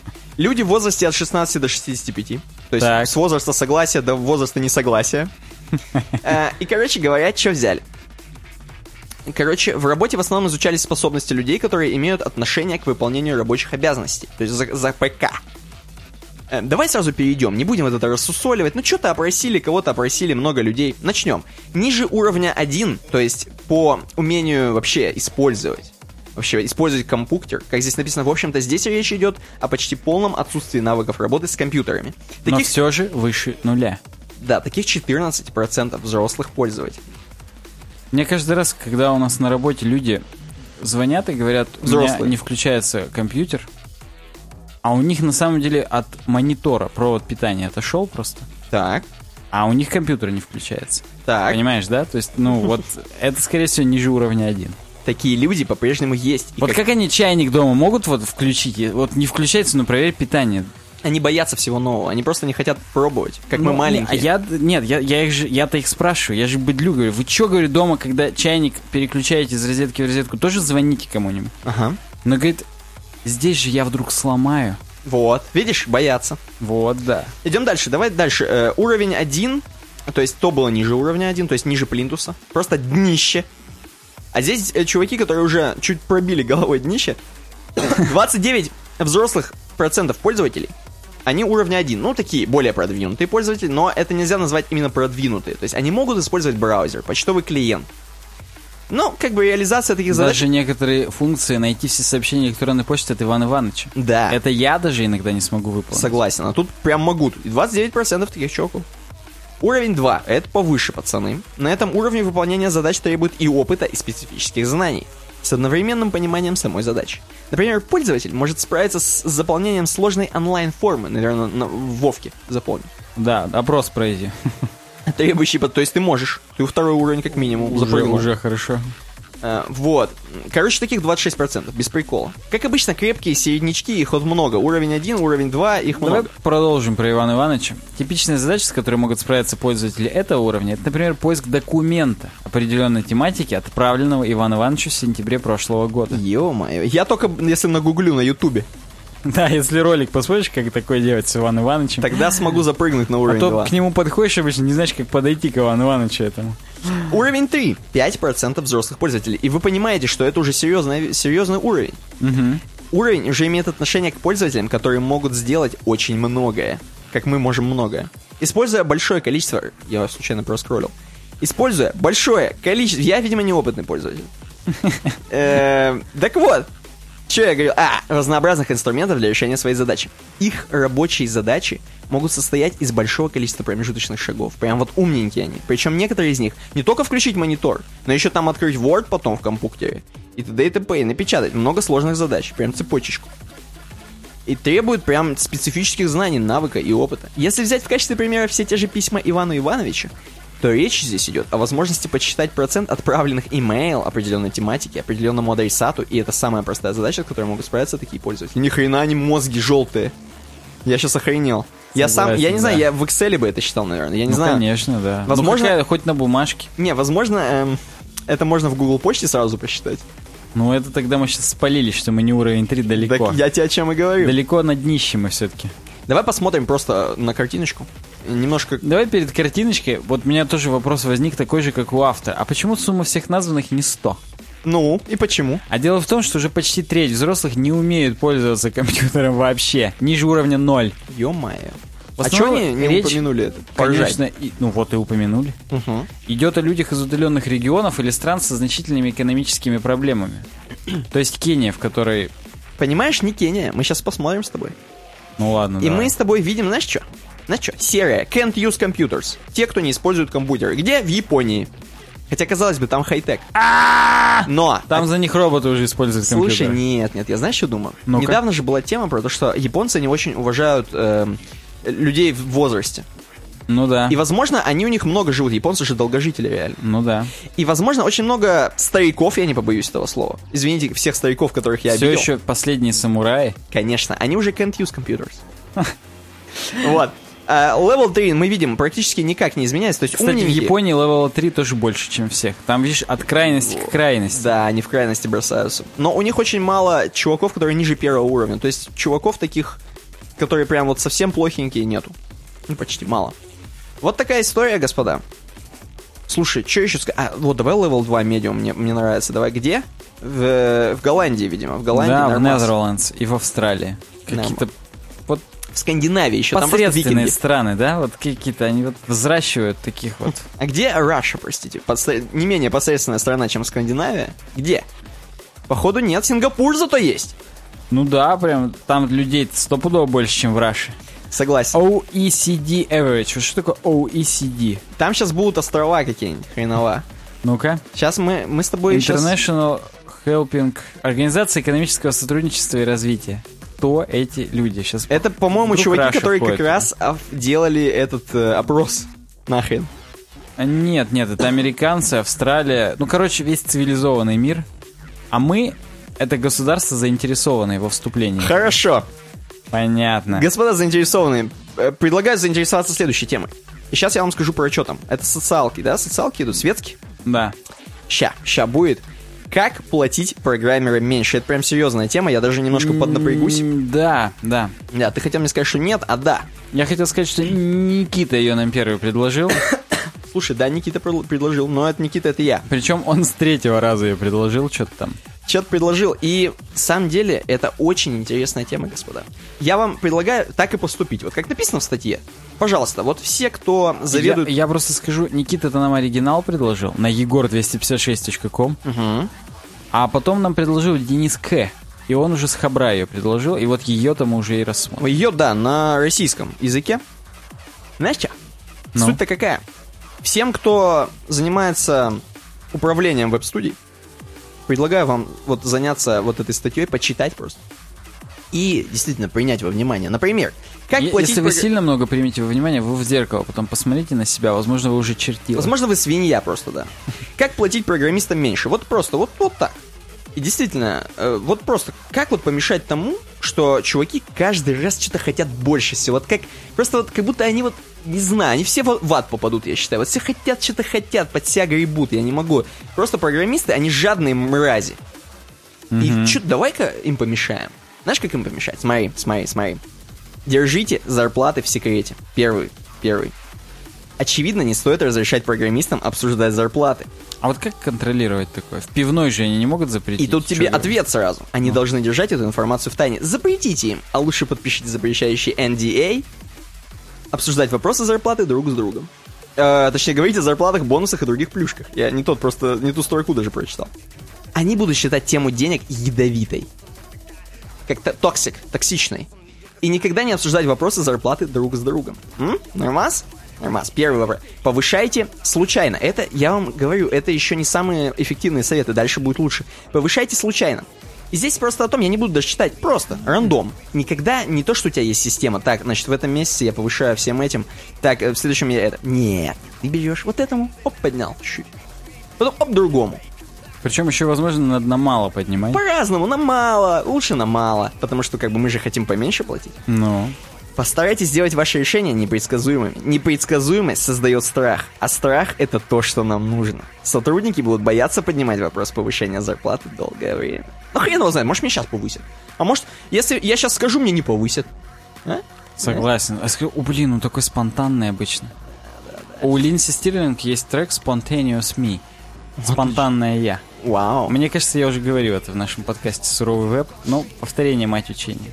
Никаких конференций, следующий пункт. Не разрешайте им посещать митапы и конференции. Ну, вы понимаете, они там могут просто понахвататься. А во-вторых, они там могут подхватить что-нибудь. А в-третьих, их могут подцепить другие люди, рекрутеры, так самое. Я кого подцепил? Программиста? Рекрутеры, я думаю. Ну, пусть рекрутеры. Но, тем не менее, да, рекрутеры. И... И знаешь что? Самое главное, самое главное. Постарайтесь убедить их в том, что конференция — это пустая трата времени, как Умбутун завещал. А митап всегда можно организовать в офисе вместе со своими коллегами, которые, с которыми ты не можешь общаться по поводу зарплат. Следите за ними. Вот это отличный пункт, господа. Следите за ними.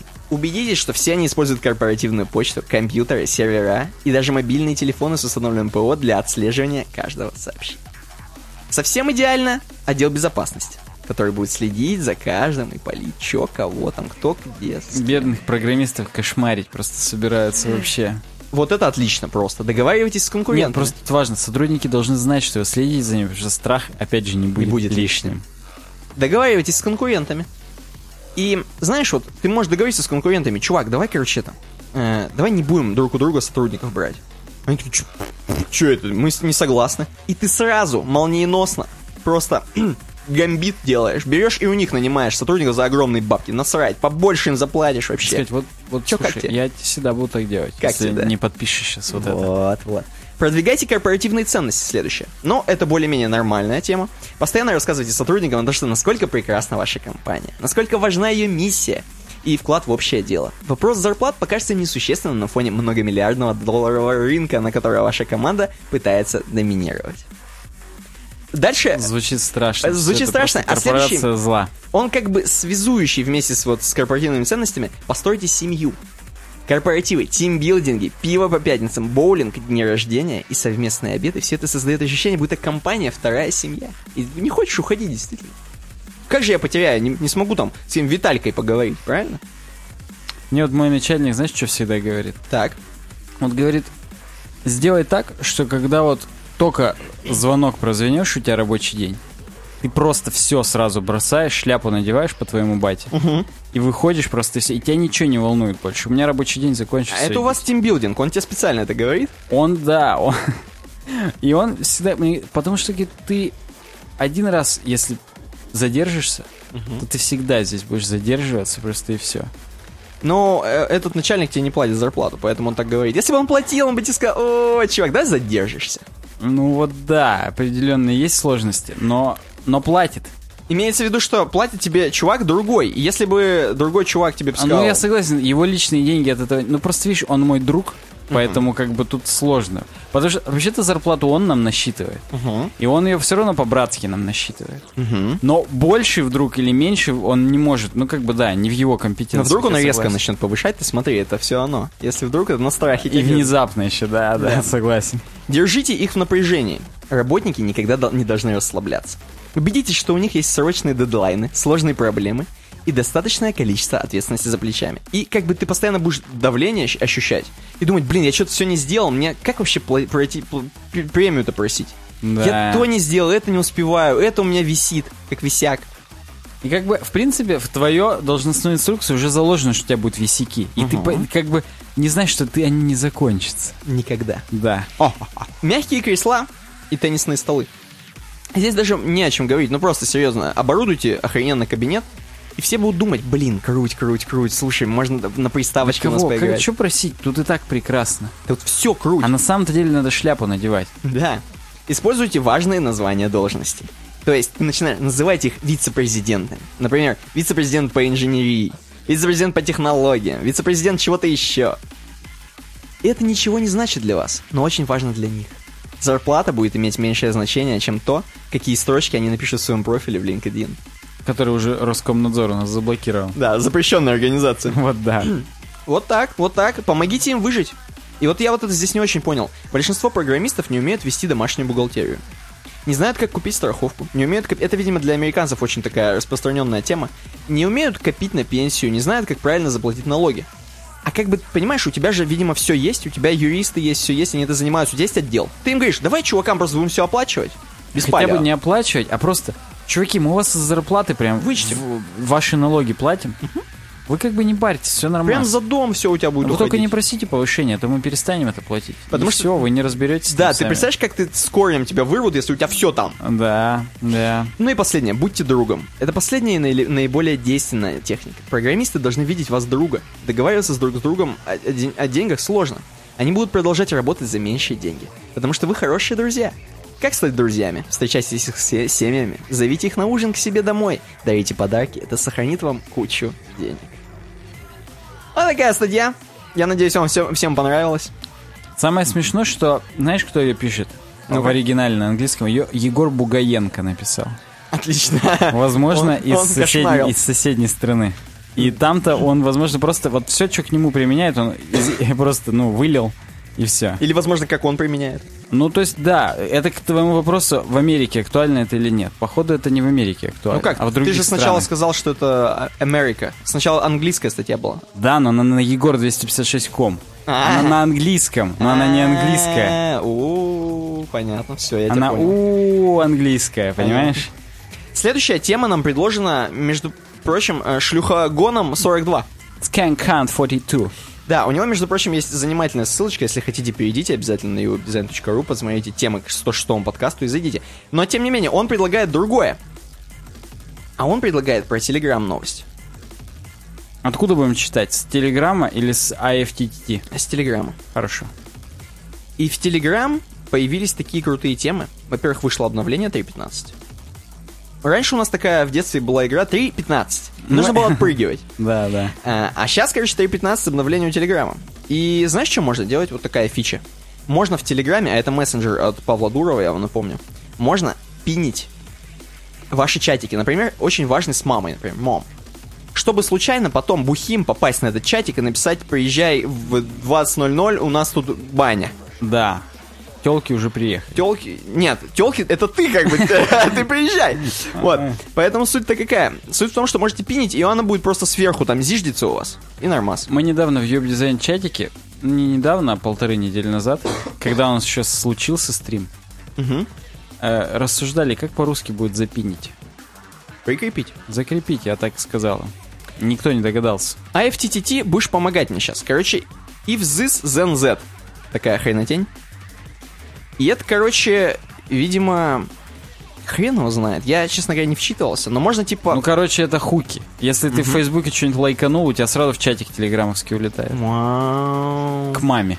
Опять же. Да. Там, где ты девочек лайкаешь. Скорее всего. Mm. Или если в Инстаграме запостил, сразу хоп, кому-нибудь в чатик улетает. Mm, полезная функция. То есть, чтобы прям не запариваться, уже максимально, чтобы за тебя все делали, как в компании. И, кстати, кстати, Telegram, видно, поддерживает Android, потому что Making Android Great Again, они пишут следующий подзаголовочек. Смешно. Они сделали очень хорошую, я не знаю, в iOS нет или нет, я вообще не использую вот эти все вещи типа подредактировать фоточку, мне потому что нахрена. Я использую, но не в... в не в Телеграме. Да, не в Телеграме, а просто я захожу в фото, иногда переворачиваю, иногда кадрирую, иногда сделаю это магическое выравнивание экспозиции.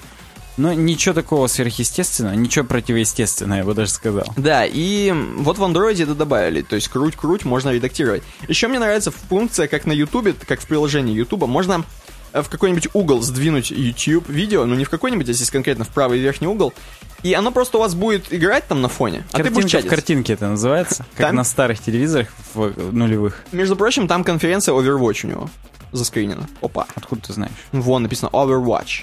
А вдруг конференция вообще о другом? По новым компьютерным технологиям и защите компьютерных программ, как в «Брате два». Да, там чуваки пишут что-то про Макри, то есть там, в принципе, хорошо. Они стикеры еще используют. Вот такая, вот такие новиночки в Телеграме. Я не знаю, вы используете или нет, но многие уже перешли, многие уже пользуются. Ставь лайк, если ты пользуешься ай эф ти ти ти, и напиши в комментариях вообще, какие практические юзкейсы помогает решить данная интеграция. Следующая тема, она в светских как бы у нас. Я не уверен, ее, наверное, можно в научпоп, а сейчас про WordPress. Доти... Как думаешь, дотянут до следующей темы? Через WordPress, переходя вот так. Поменять вот эту вот, которая про Трампа? Я без комментариев это передвигаю просто. Отлично, давай. Сейчас WordPress вжарим. Давайте, вжарим. WordPress может быть использован как фундамент для веб-приложений разработка. Угу. Отлично. У тебя написано WordPress freak и you know it. Я абсолютно не знаю, почему я такое название придумал вдруг. Как I'm sexy and I know it, естественно. Но здесь интервью с Томом Макферлином. И на самом деле я часто у него на блоге бываю. Он очень круто практические примеры постит про WordPress.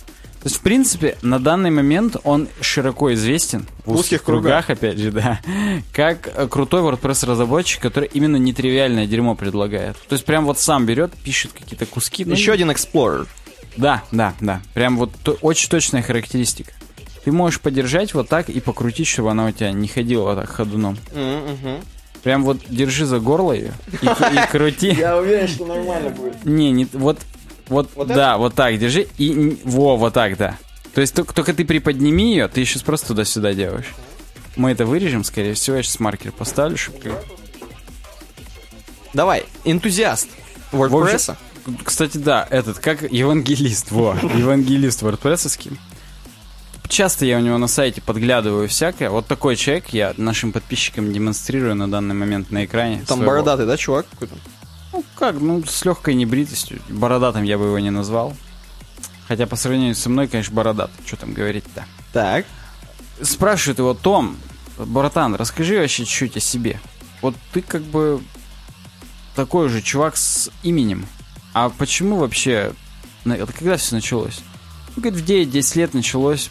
У меня в семье появился первый компьютер. триста восемьдесят шестой был, восемь мегабайт оперативки на борту. Ну... Застали. Ну, мы с Никитой, да, уже неоднократно рассказывали, с чего у нас начиналось, не будем повторяться. Но вообще для тех, кто недавно подсоединился, с четыреста восемьдесят шестого в основном, а у Никиты с сто тридцать третьего Pentium. Ну, да. У меня с первого Pentium, да. да.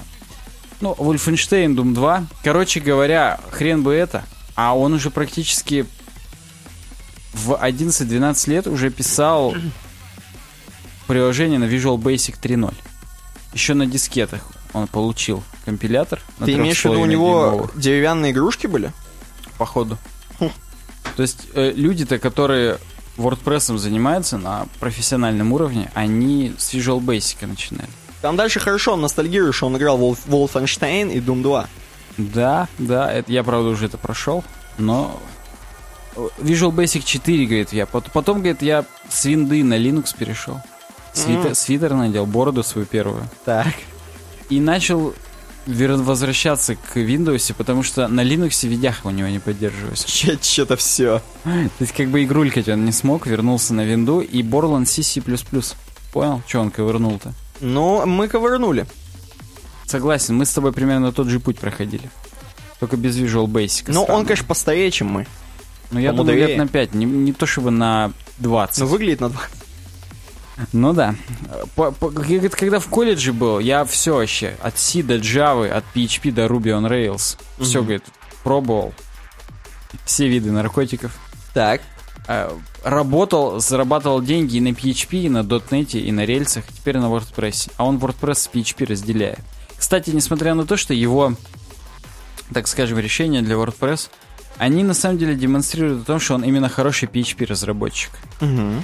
Я на самом деле, даже без, без на самом деле, без слов паразитов вот этих гадких, просто скажу некоторые положения из этого интервью, которые меня не то чтобы потрясли, а просто показались занятными, потому что по факту он здесь просто про себя рассказывает и все. То есть не то чтобы он нам какие-то советы здесь дает, очень крутые. С две тысячи пятого года он WordPress занимается.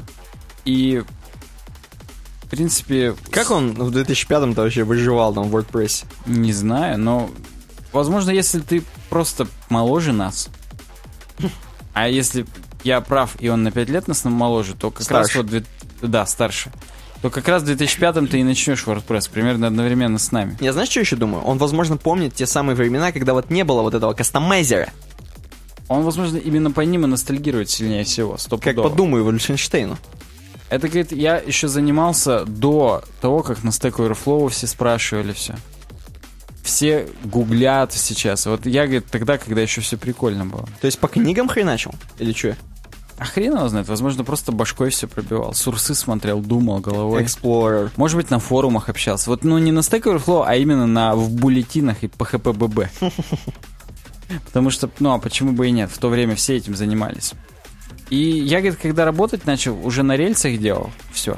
Но потом, когда все-таки начал работать над чужими проектами, когда ему начали говорить, блин, да делай сайт. Или там, блин, переделай вот здесь футер. Угу. Начал работать с WordPress. То есть, видишь, его рынок заставил. Если бы он не в своей стороне начинал, возможно, все сложилось бы по-другому. Был бы короткоствол, да, было бы все иначе. Поэтому WordPress, чуваки, чтобы вы понимали, это бизнес в этом. Поняли? Даже при том, что вот такой матерый программист. Да, да. Это не то, что тогда только так было. Это и сейчас так. По опыту своему говорим. Круто, круто. Я, говорит, кроме того, что... Его, точнее, спрашивают. Когда работал WordPress, уже в open source ты контрибьютил, и до этого был Microsoft эм ви пи. Угу. А Microsoft эм ви пи — это Most Valuable Person практически. Да, да. И... Но не Maximum Valuable Player еще есть такой чувак, который вообще играл прям на матч лучший эм вэ пэ. Ну, здесь это именно чувак, которого номинирует от региона, что он вот главный по Microsoft здесь. Uh-huh. Он говорит, в принципе, не то чтобы за это надо держаться как за работу, это просто номинация, и если ты, видимо, уже работаешь с .дот нет, uh-huh.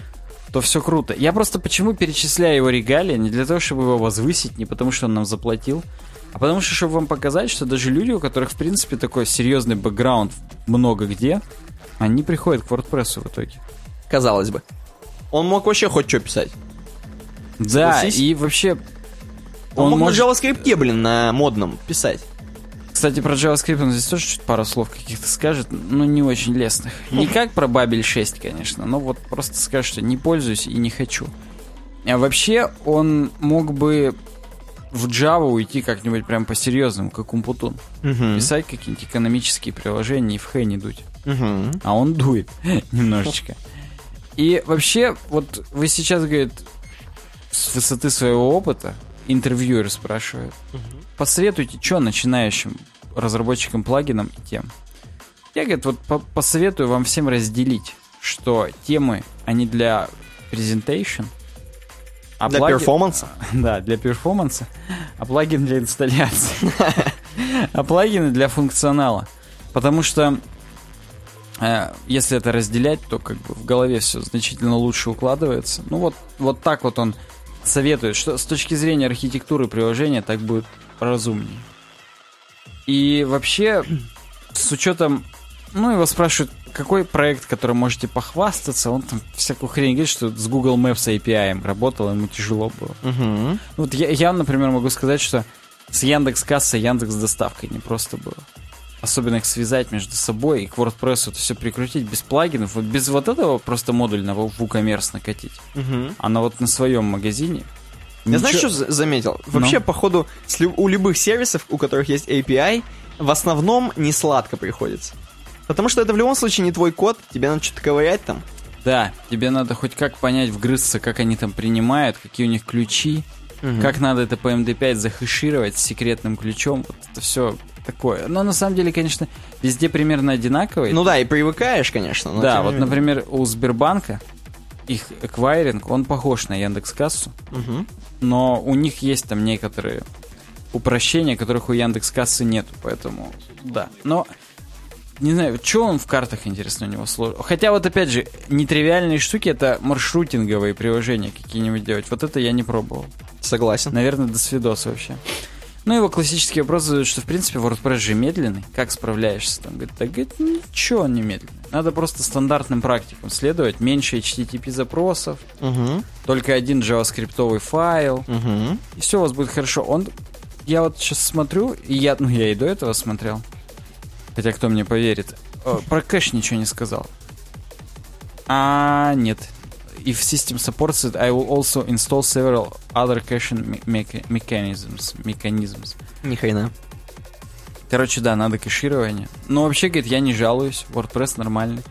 Потом, опять же, классический вопрос. А вот WordPress безопасность. Все же говорят, что WordPress взламывает. Но говорит, ну вот не надо вот, вот вестись на то, что в постах там пишут, потому что WordPress популярный, про него поэтому хайпы всякие плохие. Угу. Вы, говорит, думайте башкой, обновляйте саму платформу, обновляйте плагины, не пользуйтесь, не гуглите бесплатные WordPress-овские темы со всяких варезных сайтов, не ставьте их, все у вас будет хорошо, в принципе. Блин, ну такая на подъеме статья. Да, здесь самое смешное, я эту статью откладывал уже недельки три-четыре. Угу. И, видимо, три-четыре недельки назад она тоже не первой свежести ко мне попала, потому что его тут спрашивают, а вот, говорит, намечается WordPress четыре шесть релиз. Что скажете по этому поводу? А у нас, собственно, следующая тема как а, раз. А, да, это и является мостиком. А мы вот вам, уважаемые подписчики, уже про релиз WordPress четыре семь скажем. Так. Потому что вышла она не далее, чем шестого декабря. На самом деле я на сайте уже выкладывал прям шестого тогда, чтобы как бы срочно в номер, молния, тут и сюда. Но поподробнее чуть расскажем здесь. Назван он Вогхан. Они постоянно называют в честь джазистов или как? Да, здесь в честь джазовой вокалистки Сары Сесси Вогхан. Угу. Слушай, обычно, по-моему, берут каких-то олдскульных, а тут... Ну, слушай, мне кажется, ее тоже нет в живых уже. Хорошо, ладно, продолжаем. Точнее, плохо, конечно. Ну да, двадцать семнадцать тема свой дебют берет в четыре семь в WordPress. Ё-моё. И она поддерживает несколько панелек, кастомизируемых на главной. Кроме этого, кастомное лого, как uh-huh. и все. И, что самое важное, полноэкранные видео. Как кто-то любит. Кто? Э, ну, у Сани, допустим... Э... А, да. У Сани, допустим. Короче говоря, это... двадцать семнадцать на самом деле является не просто темой, в которой это поддерживается. Именно с релизом четыре семь это можно сделать поддерживаемым uh-huh. с помощью add theme support функции.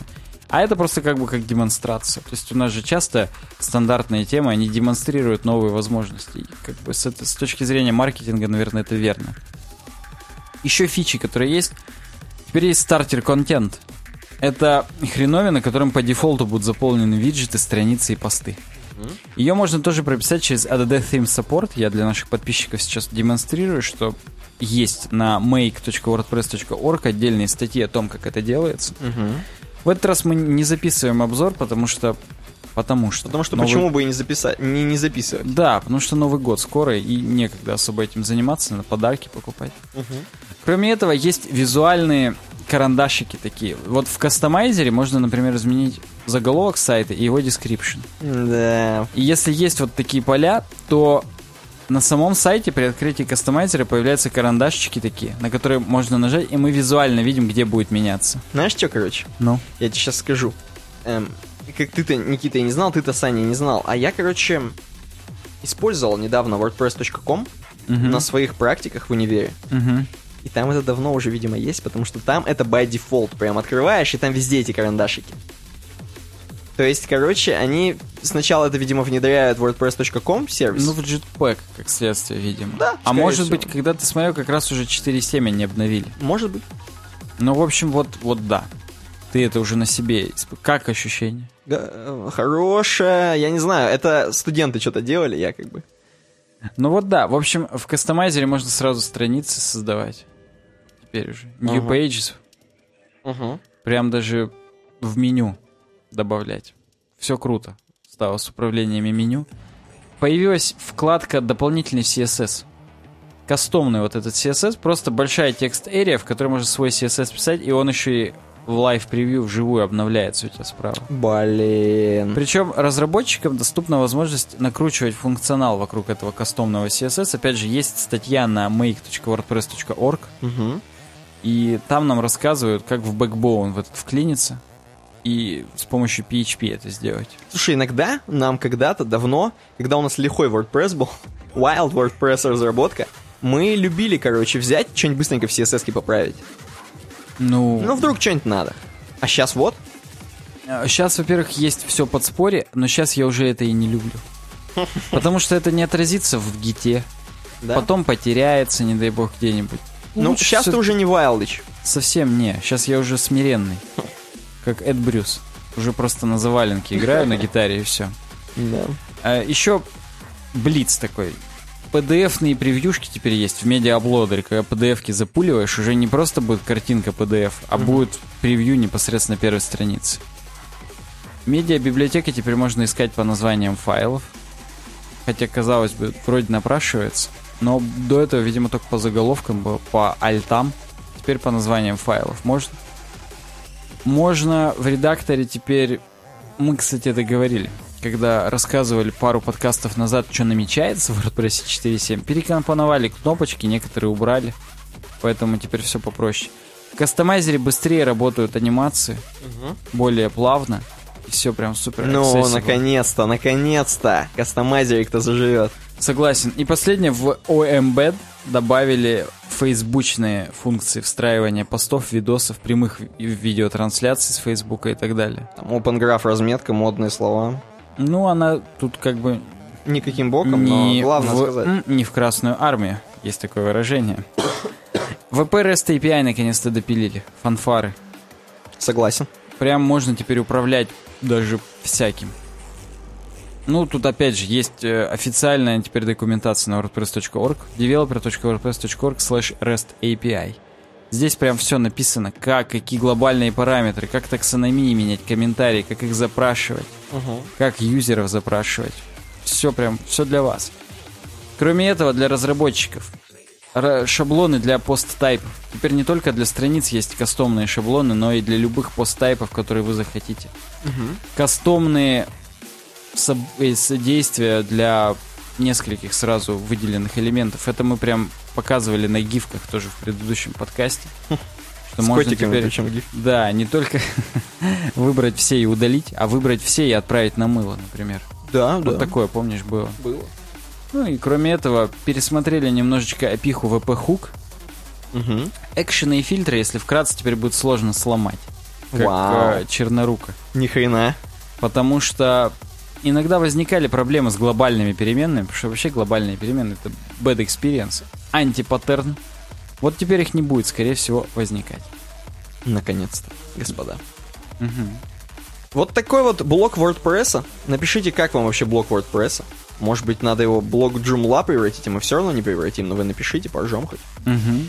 А следующая тема из научпопа, она как бы из э, светских новостей, но не, она... Не-не-не, мы сюда Трампа перевели. Да, я имею в виду, а, она как ага. бы из светских новостей, но, слушай, это практически научпоп. Вот реально. Нам, господин Альберт, а он один нам предложил или много людей? Вот я, видишь, ему ответил, что кто-то где-то предлагал. И я как тогда не помнил, так и сейчас, кто и где. Но то ли уже просто везде это было... Угу. То ли, ты может, к сто пятому выпуску. Ты мне несколько практически статей кинул, и они там две не открывались, одна открылась, по-моему, и мы как вот раз... Вот то, что ее. Предложил Альберт, не открывалось на момент подготовки. Сейчас попробую еще раз. Не, упс, ремонтные работы. Вот такое мне пишет эн эн эм точка ми. Это, видимо, из-за статьи, потому что статья действительно бомба. Действительно бомба, как он здесь и пишет, много букв. Э, придется читать, придется что-то... Мы читать вам не будем, я уже это прочитал. Я это прочитал еле-еле, перекрестившись. Со второго раза? Со второго раза. Я как бы человек военный, повторяю два раза и медленно. Он пишет про эффективное использование аналитики и аккаунтов, аккаунтов соцсетей и управление общественным мнением посредством таргетированной контекстной рекламы. Я взял на себя ответственность, нашел на другом источнике, не на том, который Альберт предлагает, угу. и на the ins dot ru каком-то. Между прочим, слэш-политика, то есть все-таки это политика, это не, не politics, а политика. Во-первых, да, но я вам скажу, что это даже больше ай ти, чем политика, честно. Это даже не то, что эм, про Трампа, это скорее про таких людей, как эм, как Стив Джобс, про таких людей, как... Эм, Стив Возняк. Да, просто перечислять здесь Apple. Стив Балмер. Да. Про всех Стивов перечислять. Ну, и на самом деле не в очень хорошем свете их все-таки тут здесь окрашивают. Хотя кого-то в хорошем, а кого-то нет. И на вот на The Ins, вот на Insider, на The Insider, здесь как-то красиво написано, как будто так и хотели. Так вот, некий журнал Das Magazine, как Das Колбас, опубликовал расследование о том, как технологии персонализированной рекламы в сети Facebook повлияли на итоги выборов в США. И мы с тобой об этом говорили, но мы говорили это на очень дилетантском уровне. Ха, прикинь, там алгоритмы выдавали Трампа. Ну, по-моему, я тебе просто рассказывал практически. И ты мне рассказывал. Спивной, опять же, да. Что вот Хиллари мало денег, ой, много денег ввалило, но в телек. Угу. А Трамп мало, но в интернет. И он поэтому выиграл. Да, мы сейчас немножко под, поднимемся из э, beginner в, но, в новис. В новайс. Да. Немножко такие новичочки станем, чуть-чуть. Потому что все-таки Хиллари и в интернет впуливал бабло. Но об этом позже. И мы начнем. В половине девятого утра, девятого ноября, Михаил, Михал, Михал, Михал Казинский проснулся в тюрихском отеле Сун, Сун, Сюннехус, видимо, Суннехус. Зюннехус, если будем по-немецки читать. Да. тридцать, он тридцатичетырёхлетний, он достаточно молод. И он ученый. Приехал выступить на Федеральной высшей технической школе. С докладом про бигдейту. С тем самым докладом, как вы понимаете, о котором пойдет дальше речь. И он такой, короче, сел. А девятого ноября это случайно не день выборов? День выборов, да, по-моему? Ну, слушай. Короче, с подобными лекциями Нет, Казинский разъезжает по всему миру. А ведь он является ведущим экспертом психометрии. М? Раздел психологии, основанном на анализе данных. То есть он как бы аналитика и психология сразу вместе. Включив телек утром, он понял, бомба разорвалась. Дональд Трамп избран президентом США. Несмотря на все прогнозы социологов. Такие там и социологи. И понимаешь, понимаешь, вот, возможно, тогда я боюсь за его сердечко, как оно у него заколотилось, потому что смотри дальше. Угу. Казиныч, Казиныч, Михал. Он, короче, что делал? Я не буду, я здесь опущу здесь все вещи-вещи. Э, произошла такая история с ним. Он, короче... Мне докуда доскроллить? Ученый? Да ты просто там скролли, я не знаю. Ну, пока так. Немножко поскраливай. Он ученый, и он э, в университете, еще при царе Горохе, когда еще Facebook только начинал, такой типа это. Давайте проведем быстренько анализ, короче. Подключимся практически опихой, или я не знаю, чем они там подключались. В общем, сделаем такую хренотень, которая соберет м, данные с Facebook, когда еще на Facebook там был один, э, только Цукерберг сидел на нем. Давайте соберем быстренько дату. Э, именно дату имеется в виду, ему там опрос нужно будет, будет учебный по психологии хренануть. Угу. Давайте соберем, окей. А Facebook быстренько превратился в монстра такого с огромным количеством народу, и они все это собирали. Они это все собирали, и надо сказать, что не без применения своих вот этих ученых технологий по психологии. То есть у психологии это, кстати, наука, пацаны. Ну, не будем спорить с этим. Допустим. Они применяли метод океана, чтобы ты понимал. Это в... какой-то прям... По буквам Ocean. Ocean. Уравно... Как сказать, устоявшееся название да, какое-то. Да, походу это серьезная тема. И они, значит, применяли что? Дока... Два психолога в восьмидесятые.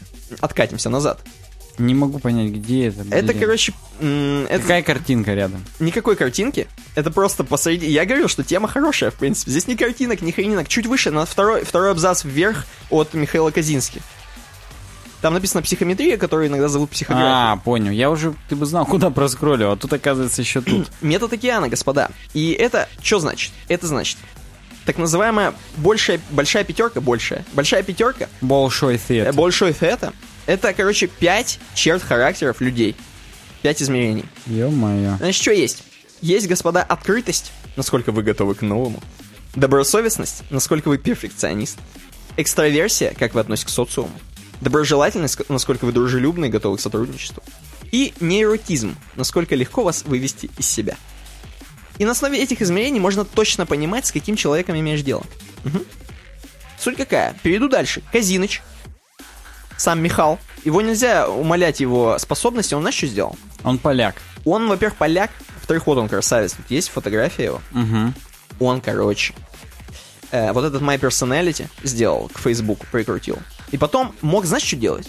Он, мог, он такую бигдату собирал, что на основе вот этого Ocean и бигдаты, которая собрана, он мог определять, что, допустим, настолько точно все было, да, что из простого анализа данных в сети могут получиться необычные выводы, здесь пишут.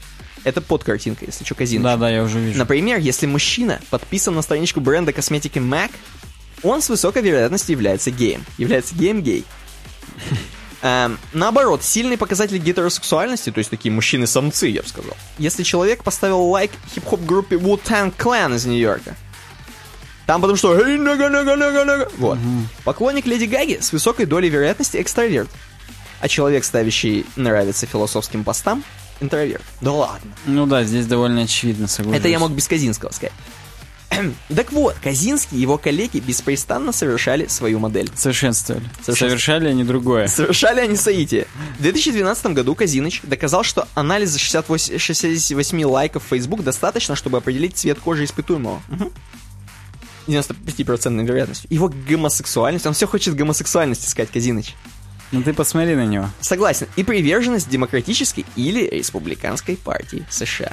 Ну блин, ну давай так. Я, возможно, это машина за шестьдесят восемь лайков. А я по Пельшу за, я за, за двенадцать лайков могу отгадать. Согласен. Пудово. Но понимаешь, ты не сможешь бигдату обрабатывать, а компьютер сможет. Ну понятно. И есть вот... у меня минусы по сравнению с компьютером. Конечно. Да. И понимаешь, что он сделал? Он там все может интеллектуальное развитие определить, религиозные предпочтения, пристрастие к алкоголю, курению или наркотик. И суть-то какая? Главное, что вот есть такая хрено... хреновина, он, понимаешь, начал обладать просто супер-супер технологией. Страшно звучит. Да, и к нему, естественно, поперли люди. Он стал опьяненный успехом, я здесь вижу. Но я тебе больше скажу, я тебе больше скажу. Он как только это сделал, выкатил, написал статью, видимо, я хрен знает. Ему в тот же день два письма пришло, ровно два. Первое с жалобой, а второе «иди к нам работать». И это все Facebook написал. Нормально. Нормально. Но Казиныч, он, видимо, ученый чувак. Он не стал Фейсбуком заниматься. Я сейчас не буду врать, но вроде как не стал. И знаешь что? К нему обратился другой чувак, Беспалево. Беспалево. Говорит, давай, может, за большие бабки. Мы у тебя все расскажешь нам. Как у тебя что? Все, вообще все алгоритмы нам. И он такой, ну бабло. А тут, кстати, есть фотография чувака Александра Когана, которому он все сливал. Я сейчас, как будто тут у нас какое-то ЧП произошло. Но хотя произошло, но на весь мир. И вот Александр Коган, вы посмотрите, обратите внимание, это чистый Цукерберг. М? Фотография. Ну, мне Шувалова еще чуть напомнил. Хорошо. Немного Дерипаску с какой-то вот, стороны. Вот, вот. Но этот чувак, возможно, покруче, чем Дерипаска, потому что он, знаешь, что сделал? Он все-таки уговорил Казиныча. Казиныч ему начал сливать инфу и вроде как вообще все слил. А потом, когда он ему все стоп, слил... инфо об алгоритме или саму Big Data уже обработана? А, видимо, инфо об алгоритме, потому что потом это все будет уже использовано в других целях, как вы понимаете. И, значит, Александр Коган, он начал, ну, практически на него давить там, или что-то с ним делать. Эм, а Казиныч, он понял, блин, надо это, надо, походу, сливать. Чувак-то, он будет сейчас использовать эту хренотень, и это в, в плохие руки попадет. Что я делаю, Казиныч? Опомнись, Михал. Угу. Вон. Но уже не опомнится. Алгоритм слит. Без проблем. А, нормасик, все.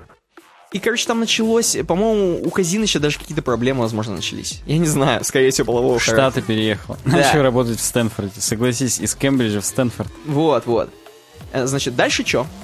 Дальше Брексит. Брексит — это, как мы знаем, когда Британия вышла из... Заявила о том, что собирается выйти. Так-то они все еще не вышли. Ну, по, по факту, да, заявили. Заявились...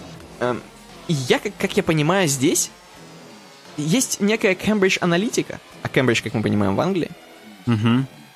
И вот они вдруг каким-то образом смогли предугадать, точнее даже не предугадать, а подтолкнуть Британию к выходу. К заявлению о выходе. То есть смотри, допустим, у нас есть инфа о предпочтениях людей. Да. И мы... Всем таргетированно говорим, чувак, иди голосуй за Брексит. Тому, кто любит пиво, на фоне кружки пива. Конечно, конечно. Тому, Тому кто... кто любит женщин, на фоне женщин. Конечно, ты вы... выйдешь, и у тебя только британки останутся чистые. Да, ух, ё-моё. И все такие, ну, у них нахухлилось. И они реально, вот, все, окей, Кембридж Аналитика посодействовала Брекситу, но мы идем дальше, идем дальше. Господин Трамп, каким хреном, я не понимаю, но он узнал про Кембридж Аналитику. Сам не сам, но в общем да. Сам не сам, и здесь очень красиво выглядит. Здесь есть э, такой вылизанный директор Кембридж Аналитика Александр Никс. Просто такому человеку лучше не попадаться, он тебя схавает, сразу сожрет. Такой чувак. Он, знаешь, на кого похож? На Карпина, на тренера Спартака, одного из владельцев. Сожрет, я и говорю. Ага. И, короче говоря, там еще очень хорошее описание было, но я сейчас не буду его зачитывать. Там, как он выходит в галстуке такой, короче, эм, прям, прям, блин, крутой, и начинает рассказывать. А он выходит на каком-то суперсаммите. Практически, когда и Трамп есть, они как презентацию делают. Вот мы, Кембридж Аналитика, у нас такое-то есть, мы можем вообще все предугадывать. Соответственно, предугадывая все, мы можем и таргетировать рекламу и какие-то вещи, да? Просто самое главное, что Казинский, он каждый раз оправдывается, доказывает, что к той фирме он не имеет никакого отношения. Мне интересно, он хоть бабок хоть чуть-чуть поимел с этого, или у него реально он проснулся, его обобрали уже. Его обобрали, и хорошо, что, видимо, не посадили. И даже не перезвонили. Да! Значит, какая суть? Суть в том, что, короче, они легли под Трампа, Кембридж Аналитика. Хотя хрен знает, кто под кого лег, потому что пацаны, они собирают вообще инфу со всего. Mm-hmm. И когда вот Трамп их э, нанял, то есть давайте, пацаны, Кембридж Аналитика, там замутим, короче, аналитику по поводу вообще аудитории США и как, куда, кому пулить рекламу. Там настолько все замутили, естественно, что э, Хиллари, она как? Ну вот черные чуваки, да? Давай черным просто, ты черный? Давай, короче, тебе просто, что черные будут всегда рулить. Мексиканцам просто, что слушай, Трамп все. Хочет вас это, да, просто поэтому вы идите такая. Против него голосуете. А потому что они даже ничего не знали, то есть у них есть вот э, данные с Фейсбука, которые отдают там сорок пять шестьдесят лет, ну давай там, что теплая семья будет, все классно будет, а с Трампом говно. А короче Трамп, он зашел через Кембридж Аналитику, которые просто узнали о предпочтениях, вот давай короче типа это. Э, там есть пример про, по-моему, черных чуваков или про мексиканцев, слушай, про мексиканцев, э, он говорит типа, они подсунули короче каким-то там мексам Эм, видосик, где Хиллари говорит, что мексиканские мужчины это там практически э, звери, вот так вот.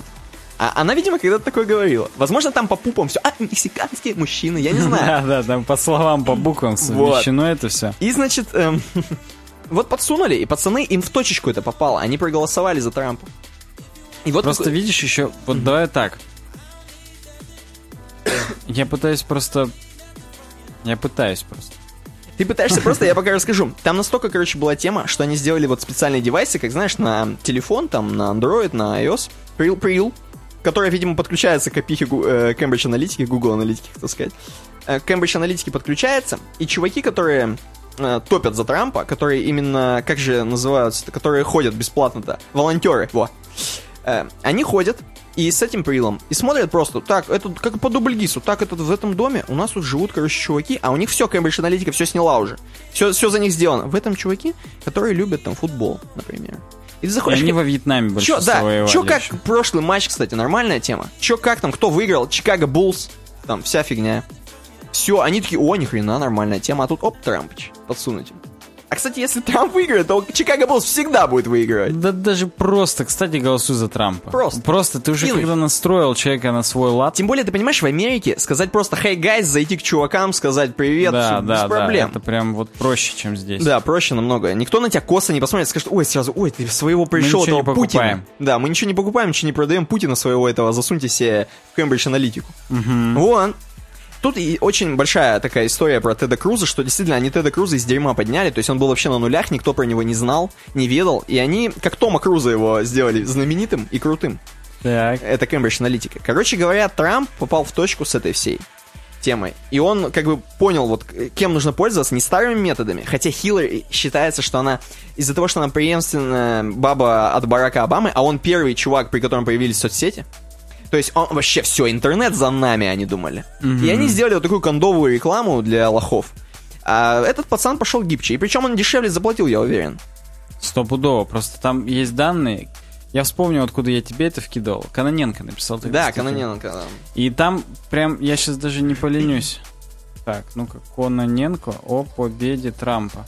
Там последняя фраза очень крутая. Mm-hmm. Да, я нашел прям тут... Или не тут. Последняя фраза была крутая, потому что побеждает... Нет, не тут. Так. Ну, короче, побеждает не вылизанный сайт, а пост в Фейсбуке. Там вот типа такого, только очень красиво написано. Да-да-да. И суть в том, что Хиллари, она же на сан-францисковских всяких чуваков опирается, на дизайнеров и так далее. Они классический интернет окучивали, баннеры там на Verge, uh-huh. на Washington Post. Uh-huh. А у большинства реднеков, у них нету стационарного компьютера. А их большинство. Да, да, да. А у них есть только телефон. Вот смартфон они купили уже, и все. Какой а им The Verge? Какой им чё? Они на Facebook зашли? Вот, да. Для них интернет и Facebook — это одно и то же. Угу. И все. И там, а там все алгоритмы рабочие. Там все тебе реклама про то, что мексы козлы. Вот. Точнее, да. наоборот. Нет, козлы-козлы, что их надо это, того. Ну вот, да. Не, а мексам наоборот, что круть-круть. Понимаешь? А мексы тоже за Трампа голоснули? Мне кажется, они на организме на уровень за него не смогли. Ну тут вопрос, в основном. Вдруг им, да, им так там наускивали, что они и голоснули. И их как бы после этого сразу и же и выселили. Да, ну правильно, ну, это идеально вообще. В общем, вот такая интересная статья на самом деле. Мы немножко поднялись на следующий уровень по знанию о том, как Трамп выбрал. И вообще про аналитику немножко поговорили, это прикольно. Да, последнее скажу. Кембридж Аналитика в Европе, между прочим, работает. Ну, понятно, потому что она Кембридж Аналитика. И они сейчас, это, партия «Альтернатива для Германии» в Facebook имеет больше подписчиков, чем ведущие партии ХДС и СДПГ вместе взятые. Я боюсь представить, что они еще наворотят, пока у них не слежит алгоритм другие люди. Мне просто, понимаешь, алгоритм-то Ocean. Но Ocean... Видимо, там какая-то надстройка над Ocean, фреймворк. Угу. Там, возможно, очень умная тема. Желтый мозг, нейронная сеть.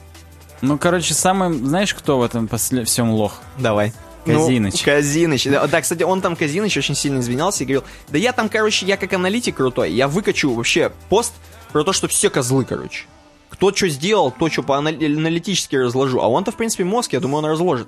Но угу. только никто уже на это не посмотрит. Да, да, такое. Ну что, мир, мирный атом, по-моему. Хочется еще просто, ну... Тема дискуссионная? Прям, да, свое мнение, так сказать, высказать. А он не пробовал как-нибудь там в суды подать, что-то еще? А все как, он просто, видимо, на халяву слил.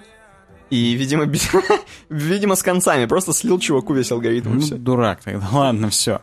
Mail.ru Group нам рассказывает про то, что мирный атом взламывает льды. И говорит нам немножечко про наш атомный ледокольный флот. Так. Это научпоп, детка. Парняги. Да. Короче, почему вообще сегодня мы это обсуждаем? Что пятого декабря случилось пятьдесят девятилетие. Вот такой вот неровная дата. пятидесятидевятилетие. Угу. Как э, со стапелей или со стапелей. Что это такое? Ну, имеется в виду с подножечек каких-то специальных. Ну, видимо, да. Сошло первое в мире надводное судно, приводившееся в движение ядерным реактором. Атомный ледокол «Ленин». Здесь featured image, так скажем, миниатюрка этого поста, это как раз атомный ледокол «Ленин». Я не знаю, насколько здесь фотошоп. Здесь очень красиво, поэтому как будто фотошоп. Но он еще на... северное сияние. Да, на фоне северных сияний. И прямо он на льду, как... Просто вот лежит как будто на льду. Uh-huh. У него, конечно, все равно там чуть-чуть осадка внизу, оснастка. Н- ножки в воде немножко. Да, да, барахтаются. Но да, вообще вот, когда мне говорят атомный ледокол, я вот что-то такое массивное, гигантское, как Титаник, представляю. И я-то даже и не знал, что не все их делают. А оказывается, мы в России, у нас самые крупные, они самые лучшие и чуть ли не единственные. Так. Понятно, что как бы, ну, не, не единственные вообще у американцев тоже есть. Ну вот, например, финны, они для нас делают, так скажем, опять же, оснастку, остов, угу. а мы уже запаковываем туда ядерные реакторы и делаем все по красоте. Но финнам как бы и положено заниматься этим, потому что они издревле плавают на всем, на чем, что движется. Ну да, вообще надо немножечко... сделать такой ликбез. Ледокол — это корабль, предназначен для прокладки во льдах прохода для обычных кораблей. Так. То есть, ну, мало того, что на самом ледоколе люди плывут, угу. идут, ходят же, да, у нас на кораблях, ходят. Ходят. А, но еще и обычные корабли вслед за ним идут по расступившемуся дороге. дороге. Также ледокол используется для решения научно-исследовательских задач в арктических и антарктических широтах. Вот, я вот об этом в основном. Если надо попасть на Северный полюс, то кроме по воздуху, можно еще и на ледоколе. И это более стопудово, на самом деле. На нем много провизии можно хранить. Его заправлять не так надо. Что там плутония? Ящик плутония тебе на год хватит нахрен. Кинул ящик плутония и ну, попер. Ну, вот именно. И там горит что-то само. Это пыхтит, дышит, пукает. И все. Эти суда имеют высокопрочный корпус, казалось бы, это очевидно, у которого носовая, а у некоторых ледоколов и кормовая части имеют особую форму, позволяющую не только проламывать лед как таран, но и продавливать под своим весом. То есть там не то, что даже ты очень остро, как американские плуги такие, идешь, ага. а ты еще на лед вот так садишься и про- про- проламываешь его вниз. Ну да, а садишься там масса-то немалая. Там до свидос. Или вес, тебя. Как правильно говорить? Вес или масса? Масса, потому что вес — это усилие, с которым тело давит на горизонтальную опору или вертикальный подвес. Хорошо. Простите. История ледоколов, на самом деле, не с атомных начинается. Еще к середине девятнадцатого века это все уходит. Тогда паровые они были. И, естественно, у них мощей мало было. Они там лед толщиной в метр-то пробивали еле-еле. Первый был ледокол «Ермак». восемьсот девяносто восемь... «Ермак». «Ермак». «Wins». «Flawless Victory». В тысяча восемьсот девяносто восьмом году еще был построен для Российской империи, причем в Англии. Опа, Кембридж аналитика. Аутсорсинг полный, да. Просуществовал аж до девятьсот шестьдесят третьего. Посраться. Угу. Так вот, вы, говорит, посмотрите на карту, так скажем, страны, э, мира, точнее, простите, это страна уже у нас такая. И здесь показывают нам полярные пояса, круги, точнее, пояса это в других местах немного. И вот за полярным кругом в основном везде льды, и там как-то плавать надо. И нам в этом отношении и повезло, и не повезло. У нас почти вся северная часть, точнее не почти, а вся Россия, она вот за полярным кругом находится. И там не поплавать-то просто так, не побарахтаться. Кстати, знаешь, как самая нижняя точка на Северном полюсе находится? Котловина Амундсен. Вау. А Амундсен, знаешь, как его звали? Как? Руаль. Хорошо. Просто сам помню это. Он как раз на Северном полюсе первый побывал. А он типа француз? Давай загуглим. Ру... Я думаю, голландец или португалец. Они же там все плавали. Норвежский полярный путешественник. О, с бородами. Ну, он с бородой такой, да. Ну, логично, в принципе, полярники, они все такие. Конечно, что там, бриться, не бриться. А все равно никто не увидит, кроме медведей и тюленей. Вот здесь нам рассказывают северный морской путь на шарике, показывают на нашем земном. И говорят о том, что большая часть его проходит прямо по льдам. Так. И никак вот... А это супер торговый путь, на самом деле, он важный. Мы можем так с Китаем обмениваться товарами, а потом впоследствии даже до Саудовской Аравии доплыть по северу. Через холодину переедет, ты имеешь в виду? Конечно, а что нет-то? Вот сначала в шубе, потом... Чем, мать потом в родила... китайских, видимо, тапочках. Да, потом в китайских тапочках, когда мимо Китая проплываешь, а потом уже и в чем мать родила, в Саудовской Аравии. Угу. Поэтому Ленин появился первый. Это уже... название ледокола? Да, название ледокола. А не сам Ленин появился. Сам Владимир Ильич не первый появился далеко. Угу. И поэтому более мощные суда требовались, короче говоря. Пар неэффективный был. То есть не до девяносто пять процентов безопаснее пар был? О, ты чё, парю где хочу. Они где хотели парили, но надо было пополнять запасы угля постоянно. Блин, слушай, а когда сигареты сделают на квантовом этом? На частицах? На ядерном? На ядерном. На плутоне? Ну, слушай... Это прям, это будут моды прям самые топовые. Стартап, будут пацаны, прям да. Сильно хвастаться ими, чуваки. После окончания войны через двенадцать лет сделали ледокол «Ленин» атомный. Он был не только первый атомный надводный корабль, но и первый атомный гражданский, потому что до этого американцы выпустили подлодку. «Наутилус» она, кстати, называлась. Угу. Атомную. А вот именно надводный мы первые сделали. И это, между прочим, возвращаясь к прошлому выпуску, уже запустили мы спутник. Охренеть. Первый искусственный. То есть мы перли. Мы прям как валили, угу. Как тазы. Угу. Здесь есть картинки, а именно фотографии, как вообще все это начиналось. Лесы, леса строительные, планы, но... боковой вид. Вот такие вот достаточно подписи. Романтические картинки. Даже несмотря на то, что выглядит сурово, как суровый веб. Но как-то есть какие-то ощущения романтики, да, в этом? У меня вообще, у меня прям привстает шишка. Потому что здесь даже есть картинка. Первый атомный встречается с первым арктическим, Ленин и Ермак в одном порту. Блин. Возможно, там чуваки друг об друга шампанское разбили по десантникам, чтобы поплыть нормально. Да, конечно, бухали. Ты откуда ты с Ленина? Ты понимаешь, что там есть чертеж, как на этом, на черчении, и там все заполнено, штампик. Да, да, там боковой вид. Так что, господа, можете собрать хотя бы из бумаги себе такого Ленина. Да, там даже есть всякие вырезки из других газет. Icebreaker Ленин. Mm. Вот. Кстати, была модернизация проведена, потому что первые установленные реакторы оказались очень ненадежными. Ну, то они не первые. И чтоб ты понимал, знаешь, как их убрали? Как? Прям кусок дна вырезали и затопили их нахрен. Просто они выпали, как, как кулька вниз. И вот запаяли заново снизу и новые поставили реакторы, и все. Ну, нормас, нормас, мне нравится. Бомбанул пукану Ленина, короче говоря, отложил кирпичей. Угу. И вообще, прям вот, вы представьте, насколько это романтично. Вот не, нельзя во льды никак попасть. Пешком только пройти на снегоступах. Ну, ну сдохнешь, сдохнешь. Первый сто метров до хрена возить всего. Я думаю, ни один наш подписчик такой погоды не испытывал никогда. Да тут, видишь, они выходят, тут есть фотографии, где... Вот, кстати, следующее. Они в футбол играют там на льдах рядом с Лениным. Ну, там люди были другие, великаны. Так и без шапок. Это просто, да, свидос. Там ну, чуваки в бобрухах рядом стоят, смотрят, болеют. Они, возможно, и заболеют первые, а вот те, которые играют, не заболеют. Конечно, потому что они еще водки этим выпили по пол-литра, и нормально. Тут дозиметристы проверяют реакторы. Я думал, они водку проверяют, дозиметристы, ну и че? Тут прям... То есть там все серьезно. Они фанили эти реакторы, и фанят, видимо, до сих пор. Ну это страшно, на самом деле. Вообще, чтоб ты понимал, вот эти атомные ледоколы, это штучное дело. Их за всю историю штук десять сделали. И они в эксплуатации все по сорок, по пятьдесят лет идут. Но ручная работа. Да, прям handmade, handjob, хотел сказать. В принципе, здесь такие цифры есть занимательные. Вот Ленин, Ленин, он провел три тысячи семьсот сорок один корабль за собой. Ё-моё. То есть он пёр, разбивал льды, а за ним какая-то шлюпка, не побоюсь этого слова, ехала. Да-да-да. В восемьдесят девятом году его сняли с эксплуатации, а в двухтысячных его сделали как музей в Мурманске, кстати. Ставь лайк, если ты из Мурманска и был в Ленине.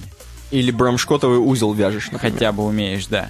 Короче, после этого появился ледоко... появились ледоколы класса Арктика, потому что в семьдесят пятом году только начали их производить. Представляешь, Ленин, получается, лет двадцать почти был единственным атомным ледоколом. Угу. И вот чуть что какая проблема, Ленин зовут.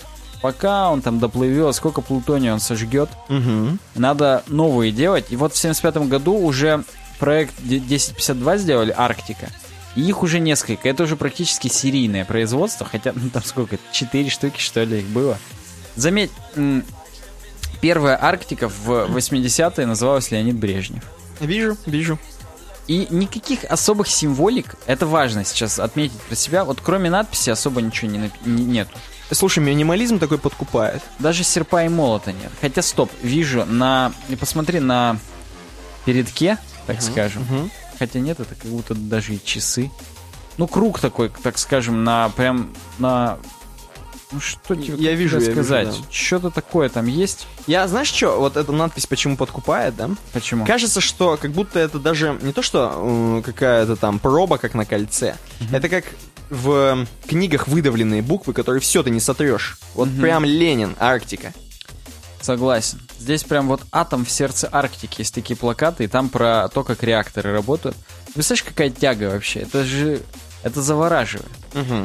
Ну, кроме того, что есть атомные подлодки, но я всегда думал, что атомные подлодки, они называются не потому, что там атомный реактор тянет, а потому, что там атомные ракеты есть. А оказывается, потому что это все-таки двигатель тянет. А, ты имеешь в виду, ты-то думал, что как в Варкрафте втором черепахи? Да, и, и просто у них боеголовки ядерные. А так-то че... Ну окей. Так-то да. Кстати, здесь прямо расписано, что выбирают путь не кратчайший напрямую, а есть прям как у Хана Соло была карта астероидов, угу. Здесь карты льдов, где потоньше, где потолще, как смещается, угу. И исходя из этого путь выбирали, чтобы попроще он был.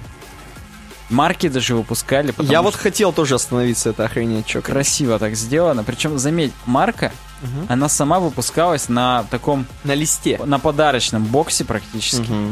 То есть сама марка, она по центру, а вокруг еще эс эс эс эр-ский флаг и подпись «Ледокол, ледовый поход Арктика к Северному полюсу в честь шестидесятилетия Великого Октября». Ну, на самом деле, меня почему подкупает? У меня какие-то струны души детства задевают, потому что у меня батя собирал марки. Я да, у меня часто... тоже и мама, и батя. Да. Да, я часто открывал вот этот альбомчик и прям смотрел, реально мелкий, пересматривал. Мне как-то это казалось, что это прям реально раритет, прям круть. Это реально раритет как бы. Ну вот да. В две тысячи восьмом Арктика был выведен в эксплуатацию, потому что морально устарел. Угу. И да, я прям пробегусь. По этому же проекту тысяча пятьдесят два был еще введен в эксплуатацию Сибирь, uh-huh. Россия. Uh-huh. Причем Россия уже немножечко измененная, тысяча пятьдесят два один. Так. Ну, собственно, по виду даже видно, что он чуть другой. И на России еще, опять же, нету никаких опознавательных дополнительных знаков, но на ней уже начали более явно размещать вооружение. В принципе, на всех тех была возможность сразу хоп переоборудовать в военные. Угу. Кстати, так и не пришлось, но тем не менее. А вот на России уже более явно это все сделано, потому что он введен в эксплуатацию в восемьдесят пятом, уже холодная война по полной идет. Угу. Да какая? Она, она, в принципе, всегда шла, но там она прям разгоралась уже. И был еще эр эл эс-фрегат. Так, а, стоп, это, это, это ракета-лодочная система, может быть. Ну, короче, это про вооружение. Советский Союз еще был, Ямал. И все, Ямал это был последний из десять пятьдесят два. У него уже начали зубы рисовать. Смотри. Ну, это все, это уже как бы... Уже агрессивно немножечко uh-huh. сделали. И у него уже значок атома был. На... Не на корме, на ну, борту. Прокачали тачку, на самом деле. Согласен, прямо аэрография. Согласен. Да, и на пятьдесят лет Победы выпустили самый молодой из ледоколов класса Арктика. Всего лишь в две тысячи седьмом году был введен в эксплуатацию, верните мой две тысячи седьмой, хотя еще в девяносто третьем, в принципе, он был спущен на воду, uh-huh. но в девяностые, видимо, не хватало на Плутоне денег, и вот в строй ввели только в две тысячи седьмом. На данный момент чуваки из Росатома, они, во-первых, учредили Росатомфлот, и уже везде это написали б- б- больше, чем название, uh-huh. неприятно как-то мне это все. Они поняли, что Арктику-то пора проект как-то это, откладывать, так. и сделать другой немножечко проект. Я, знаешь, что сейчас вспомнил? Ну? По бреду.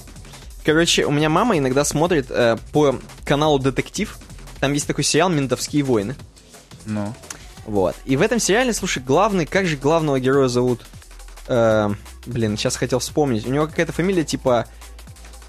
Шилов. Во. Шилов. Если я сейчас не вру. Возможно, фанаты «Ментовских войн» спалитесь, плес. И, короче, суть-то какая? Он там, когда ему, его выручают из каких-то ситуаций, вышепоставленные чуваки, а у него там есть вот такая, короче, знакомые чуваки крутые. Так. И там, чтобы ты понимал, как изображать. Ему звонит чувак, во-первых, нам показывает, что он там какой-то на лендровере, на чем-то такой лы- лысый, старый чувак, толстенький, ну, видно, солидный. И он выходит, и он выходит, и сзади него просто корабли по ледоколам стоят. И там видно, что уже какие-то генералы его спасают. Он просто звонит одним звонком. Шилова освободить. И вот, вот, видишь, что? То есть, практически, возможно, такие люди и заведуют сейчас э, ледоколами. Ну да, да, нормальная такая история у тебя приключилась. В две тысячи тринадцатом пятьдесят лет Победы, это улучшенный десять пятьдесят два на десять метров или на сколько-то там длиннее. Да. Он даже олимпийский огонь сочевский довез на Северный полюс. Чтобы прям эпично это все было. Не затушил? Не, не затушил, там газ же внутри. Их тем более меняют там каждый раз. Ну, короче, там система нормальная. Угу. Ледоколы класса Таймыр еще сделали. Это как раз те, которые нам финны делают. Они чуть-чуть поменьше, угу. они в реки могут входить уже. Потому что вот эти здоровые Арктики, они никуда не войдут. Там охренеть, там дома целые. Да? Там прям, там написано чуть не несколько десятиэтажных домов там по квартирам можно расположить. Угу, угу. Так вот, их несколько этих ввели. Сделали еще лихтеровозы, это уже вообще лё- легонькие. Угу. Ну, они в основном будут за ледоколами и ходить. Дизельные бывают и так далее. Но самое главное, это новая Арктика и новые планы. Уже надо отодвигаться от советского наследия, даже не просто, как бы сказать, ну, видимо, что обновить надо. надо обновить. Да, проект двадцать два двадцать два ноль. Угу. Откуда они эти цифры берут, понятия не имею. Но вообще, с учетом того, что его ожидают только в две тысячи... Бородатом? Я скажу, в каком. Ну, видимо, в две тысячи двадцатом, раз двадцать два двадцать два ноль. В две тысячи двадцать пятом. Отлично, нормально. Так вот, и он будет супер крутым вообще. Назовут, кстати, тоже Арктика первым. Отлично, рестайлинг. Да, наследником Арктики будет являться. И корпус уже был в этом году спущен на воду. То есть, в принципе, работы ведутся. И тут уже, чтобы ты понимал, концептные фотографии, они уже полностью в российском флаге. Я вижу, я вижу. Не то чтобы пошло выглядело, но как-то так. Ну, немножко... Он еще такой какой-то дутый, угу. кругленький. Уже не так хищно это все выглядит. Видишь, в чем дело? Возможно, возможно. Это вся вот эта понт, а мы это понтом назовем.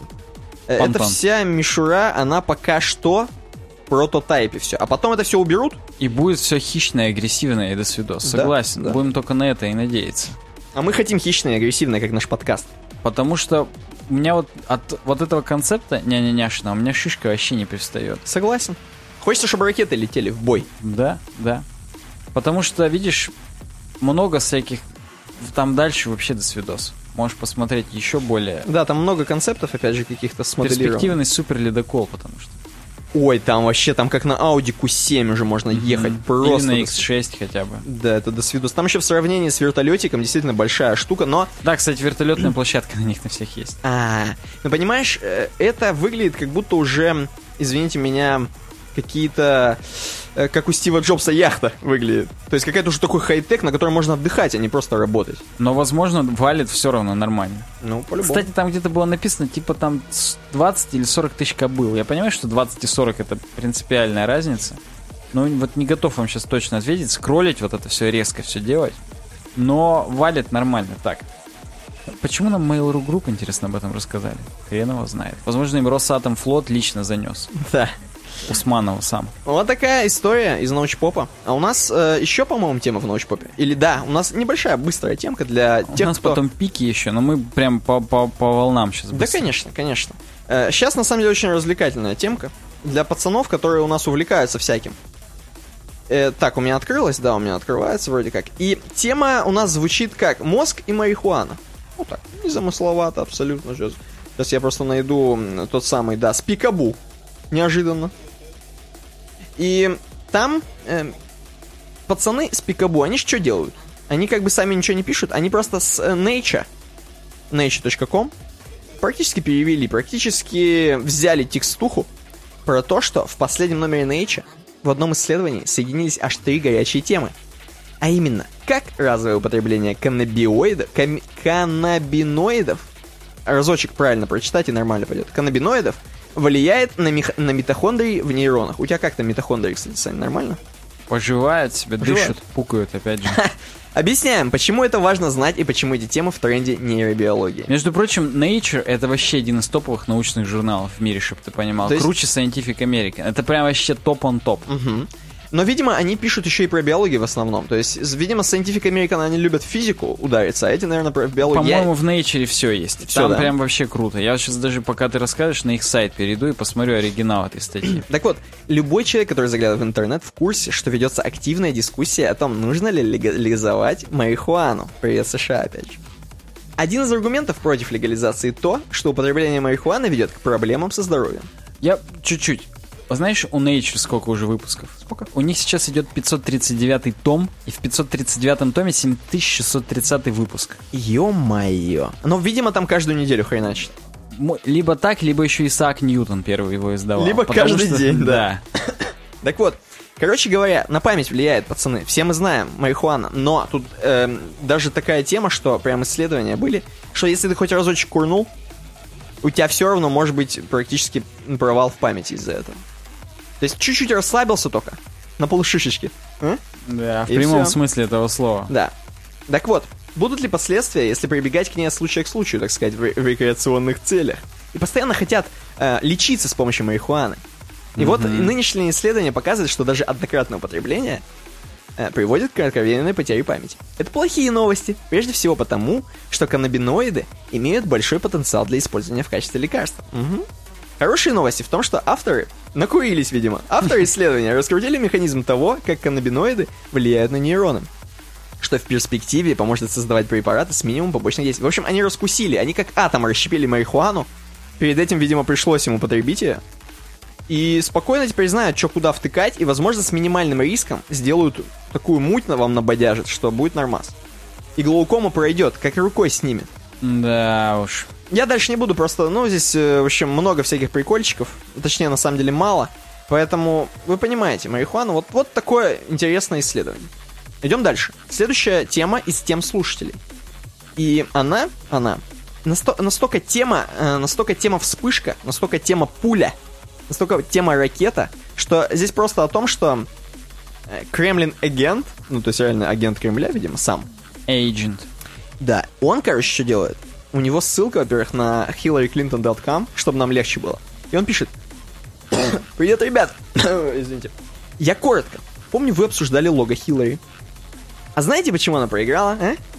Не потому, что я там вот рассказывал долгую хрень про Кембридж Аналитику. Нет. Версия. Ее лого — это символ логаут. Но вы поняли, ю ай и ю экс имеет значение. И мы переходим реально на Кремль. Ты, видимо, перешел. Mm-hmm. На Kremlin Agent, я хотел сказать. На хиллари клинтон точка ком. Тут сразу тетенька вещает, что как все плохо или как все хорошо, если бы Клинтон была. И слушай, слушай, слушай. Действительно, у нее иконка похожа на логаут. Мы с тобой задумались, когда выбирали тему. Да, буква H — это как будто бы дверь и типа выход из двери. В натуре логаут полный.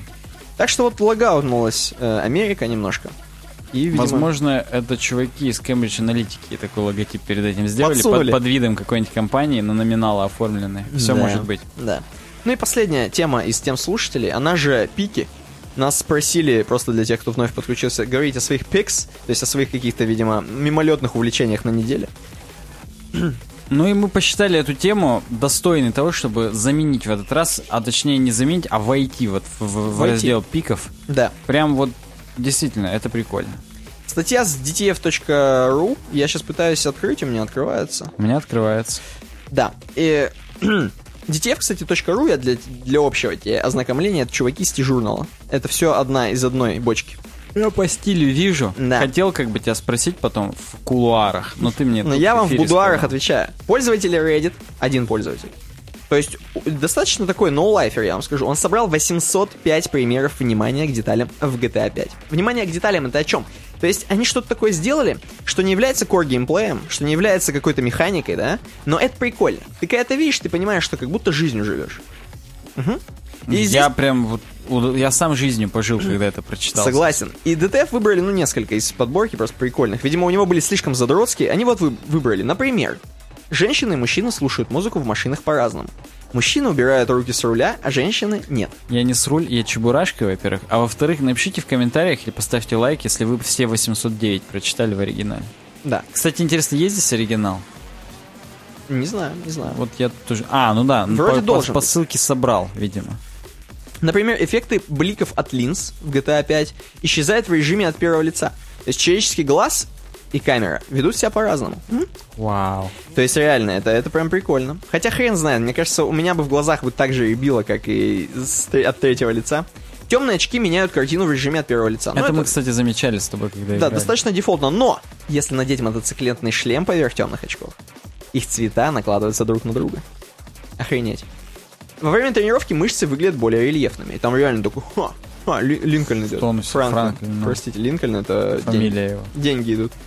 От ножевых ранений больше крови, чем от огнестрельных. Ну, слушай, мы это заметили, опять же, в Сан-Андреасе. Это в Сан-Андреасе еще было стопудово. Прям если катаной или ножом обычным бить, там прям реки крови льются. И в Вайс-Сити даже еще это было. Угу. Ну, то есть прям вот было. Давай еще несколько интересных. Вот, например, неаккуар... неаккуратно брошенный на землю пистолет может случайно выстрелить. Это прикольно. Шлепанцы действительно шлепают, это охренеть. Вот это просто охренеть. Это еще услышать надо, узнать. Э, как упал, тоже влияет. Я что-то уже каждую читаю, хотя не каждая классная. Я поэтому... Мы джи ти эй пять настолько пережили на своей шкуре, что каждая классная. Смотрите на ви ди Games, наши стримы и летсплеи до этого джи ти эй пять, там круто. Да, пожарные, если им далеко подъехать на машине, паркануться, они выбегают. И, в общем, там... Эм... Если... джи пи эс пропадает в туннелях, тоже замечали. Да. Не знаю, насчет было где-то раньше или нет, но да, замечали. Э, естественно, электромобили не взрываются, потому что... Это мы тоже пробовали, да. Лопасти вертолета могут убивать птиц, это вообще... Это самое крутое. Каждый наркотик искажает картинку по-своему. Я даже не знал, что в джи ти эй пять несколько видов наркотиков. Да. Я думал, там только упороться. Но там, вот там бухло просто еще есть. Вон типа Франклин бухает. Да. Даже есть такие мелочи, как разбрызгиватели на спортивных аренах отличаются от тех, что используются на обычных газонах. Mm-hmm. Ну, короче, охренеть. Мне очень понравилась тема про то, что по ночам владельцы уличных ларьков сворачивают товар. Я, когда это замечал, а я замечал, я почему-то подумал прям, ну, типа, ну да, а чё нет? То есть, как бы, я уже как данность это воспринял. Возможно, это плохо. Не знаю, для меня это все еще кажется... Мне кажется, все застыть должно, и они так и ходят ночью, там что-то делают. В общем, почитайте, посмотрите, здесь достаточно интересно, прикольно. Просто в первой и второй готиках еще была система, где они именно по часам меняли деятельность, и там у них просто расписано, можно было даже в кодах посмотреть, что вот этот с десяти до семи точит меч, а с семи до восьми идет и около костра сидит, базарит. Мечет точь. Да. Ну давай немножко о пиках и будем к темке, к бойке подгружаться. Да можно и без пиков уже. Давай, давай, потому что время позднее, двадцать минут второго ночи. Я сейчас mm-hmm. буду ехать домой. Mm-hmm. А мы посмотрим еще на одну дорогу. Практически я прям связал, хотя не хотел. Эм, на обойке у нас изображено, для тех, кто слушает. Опять, как обычно, сансплэшер мы берем.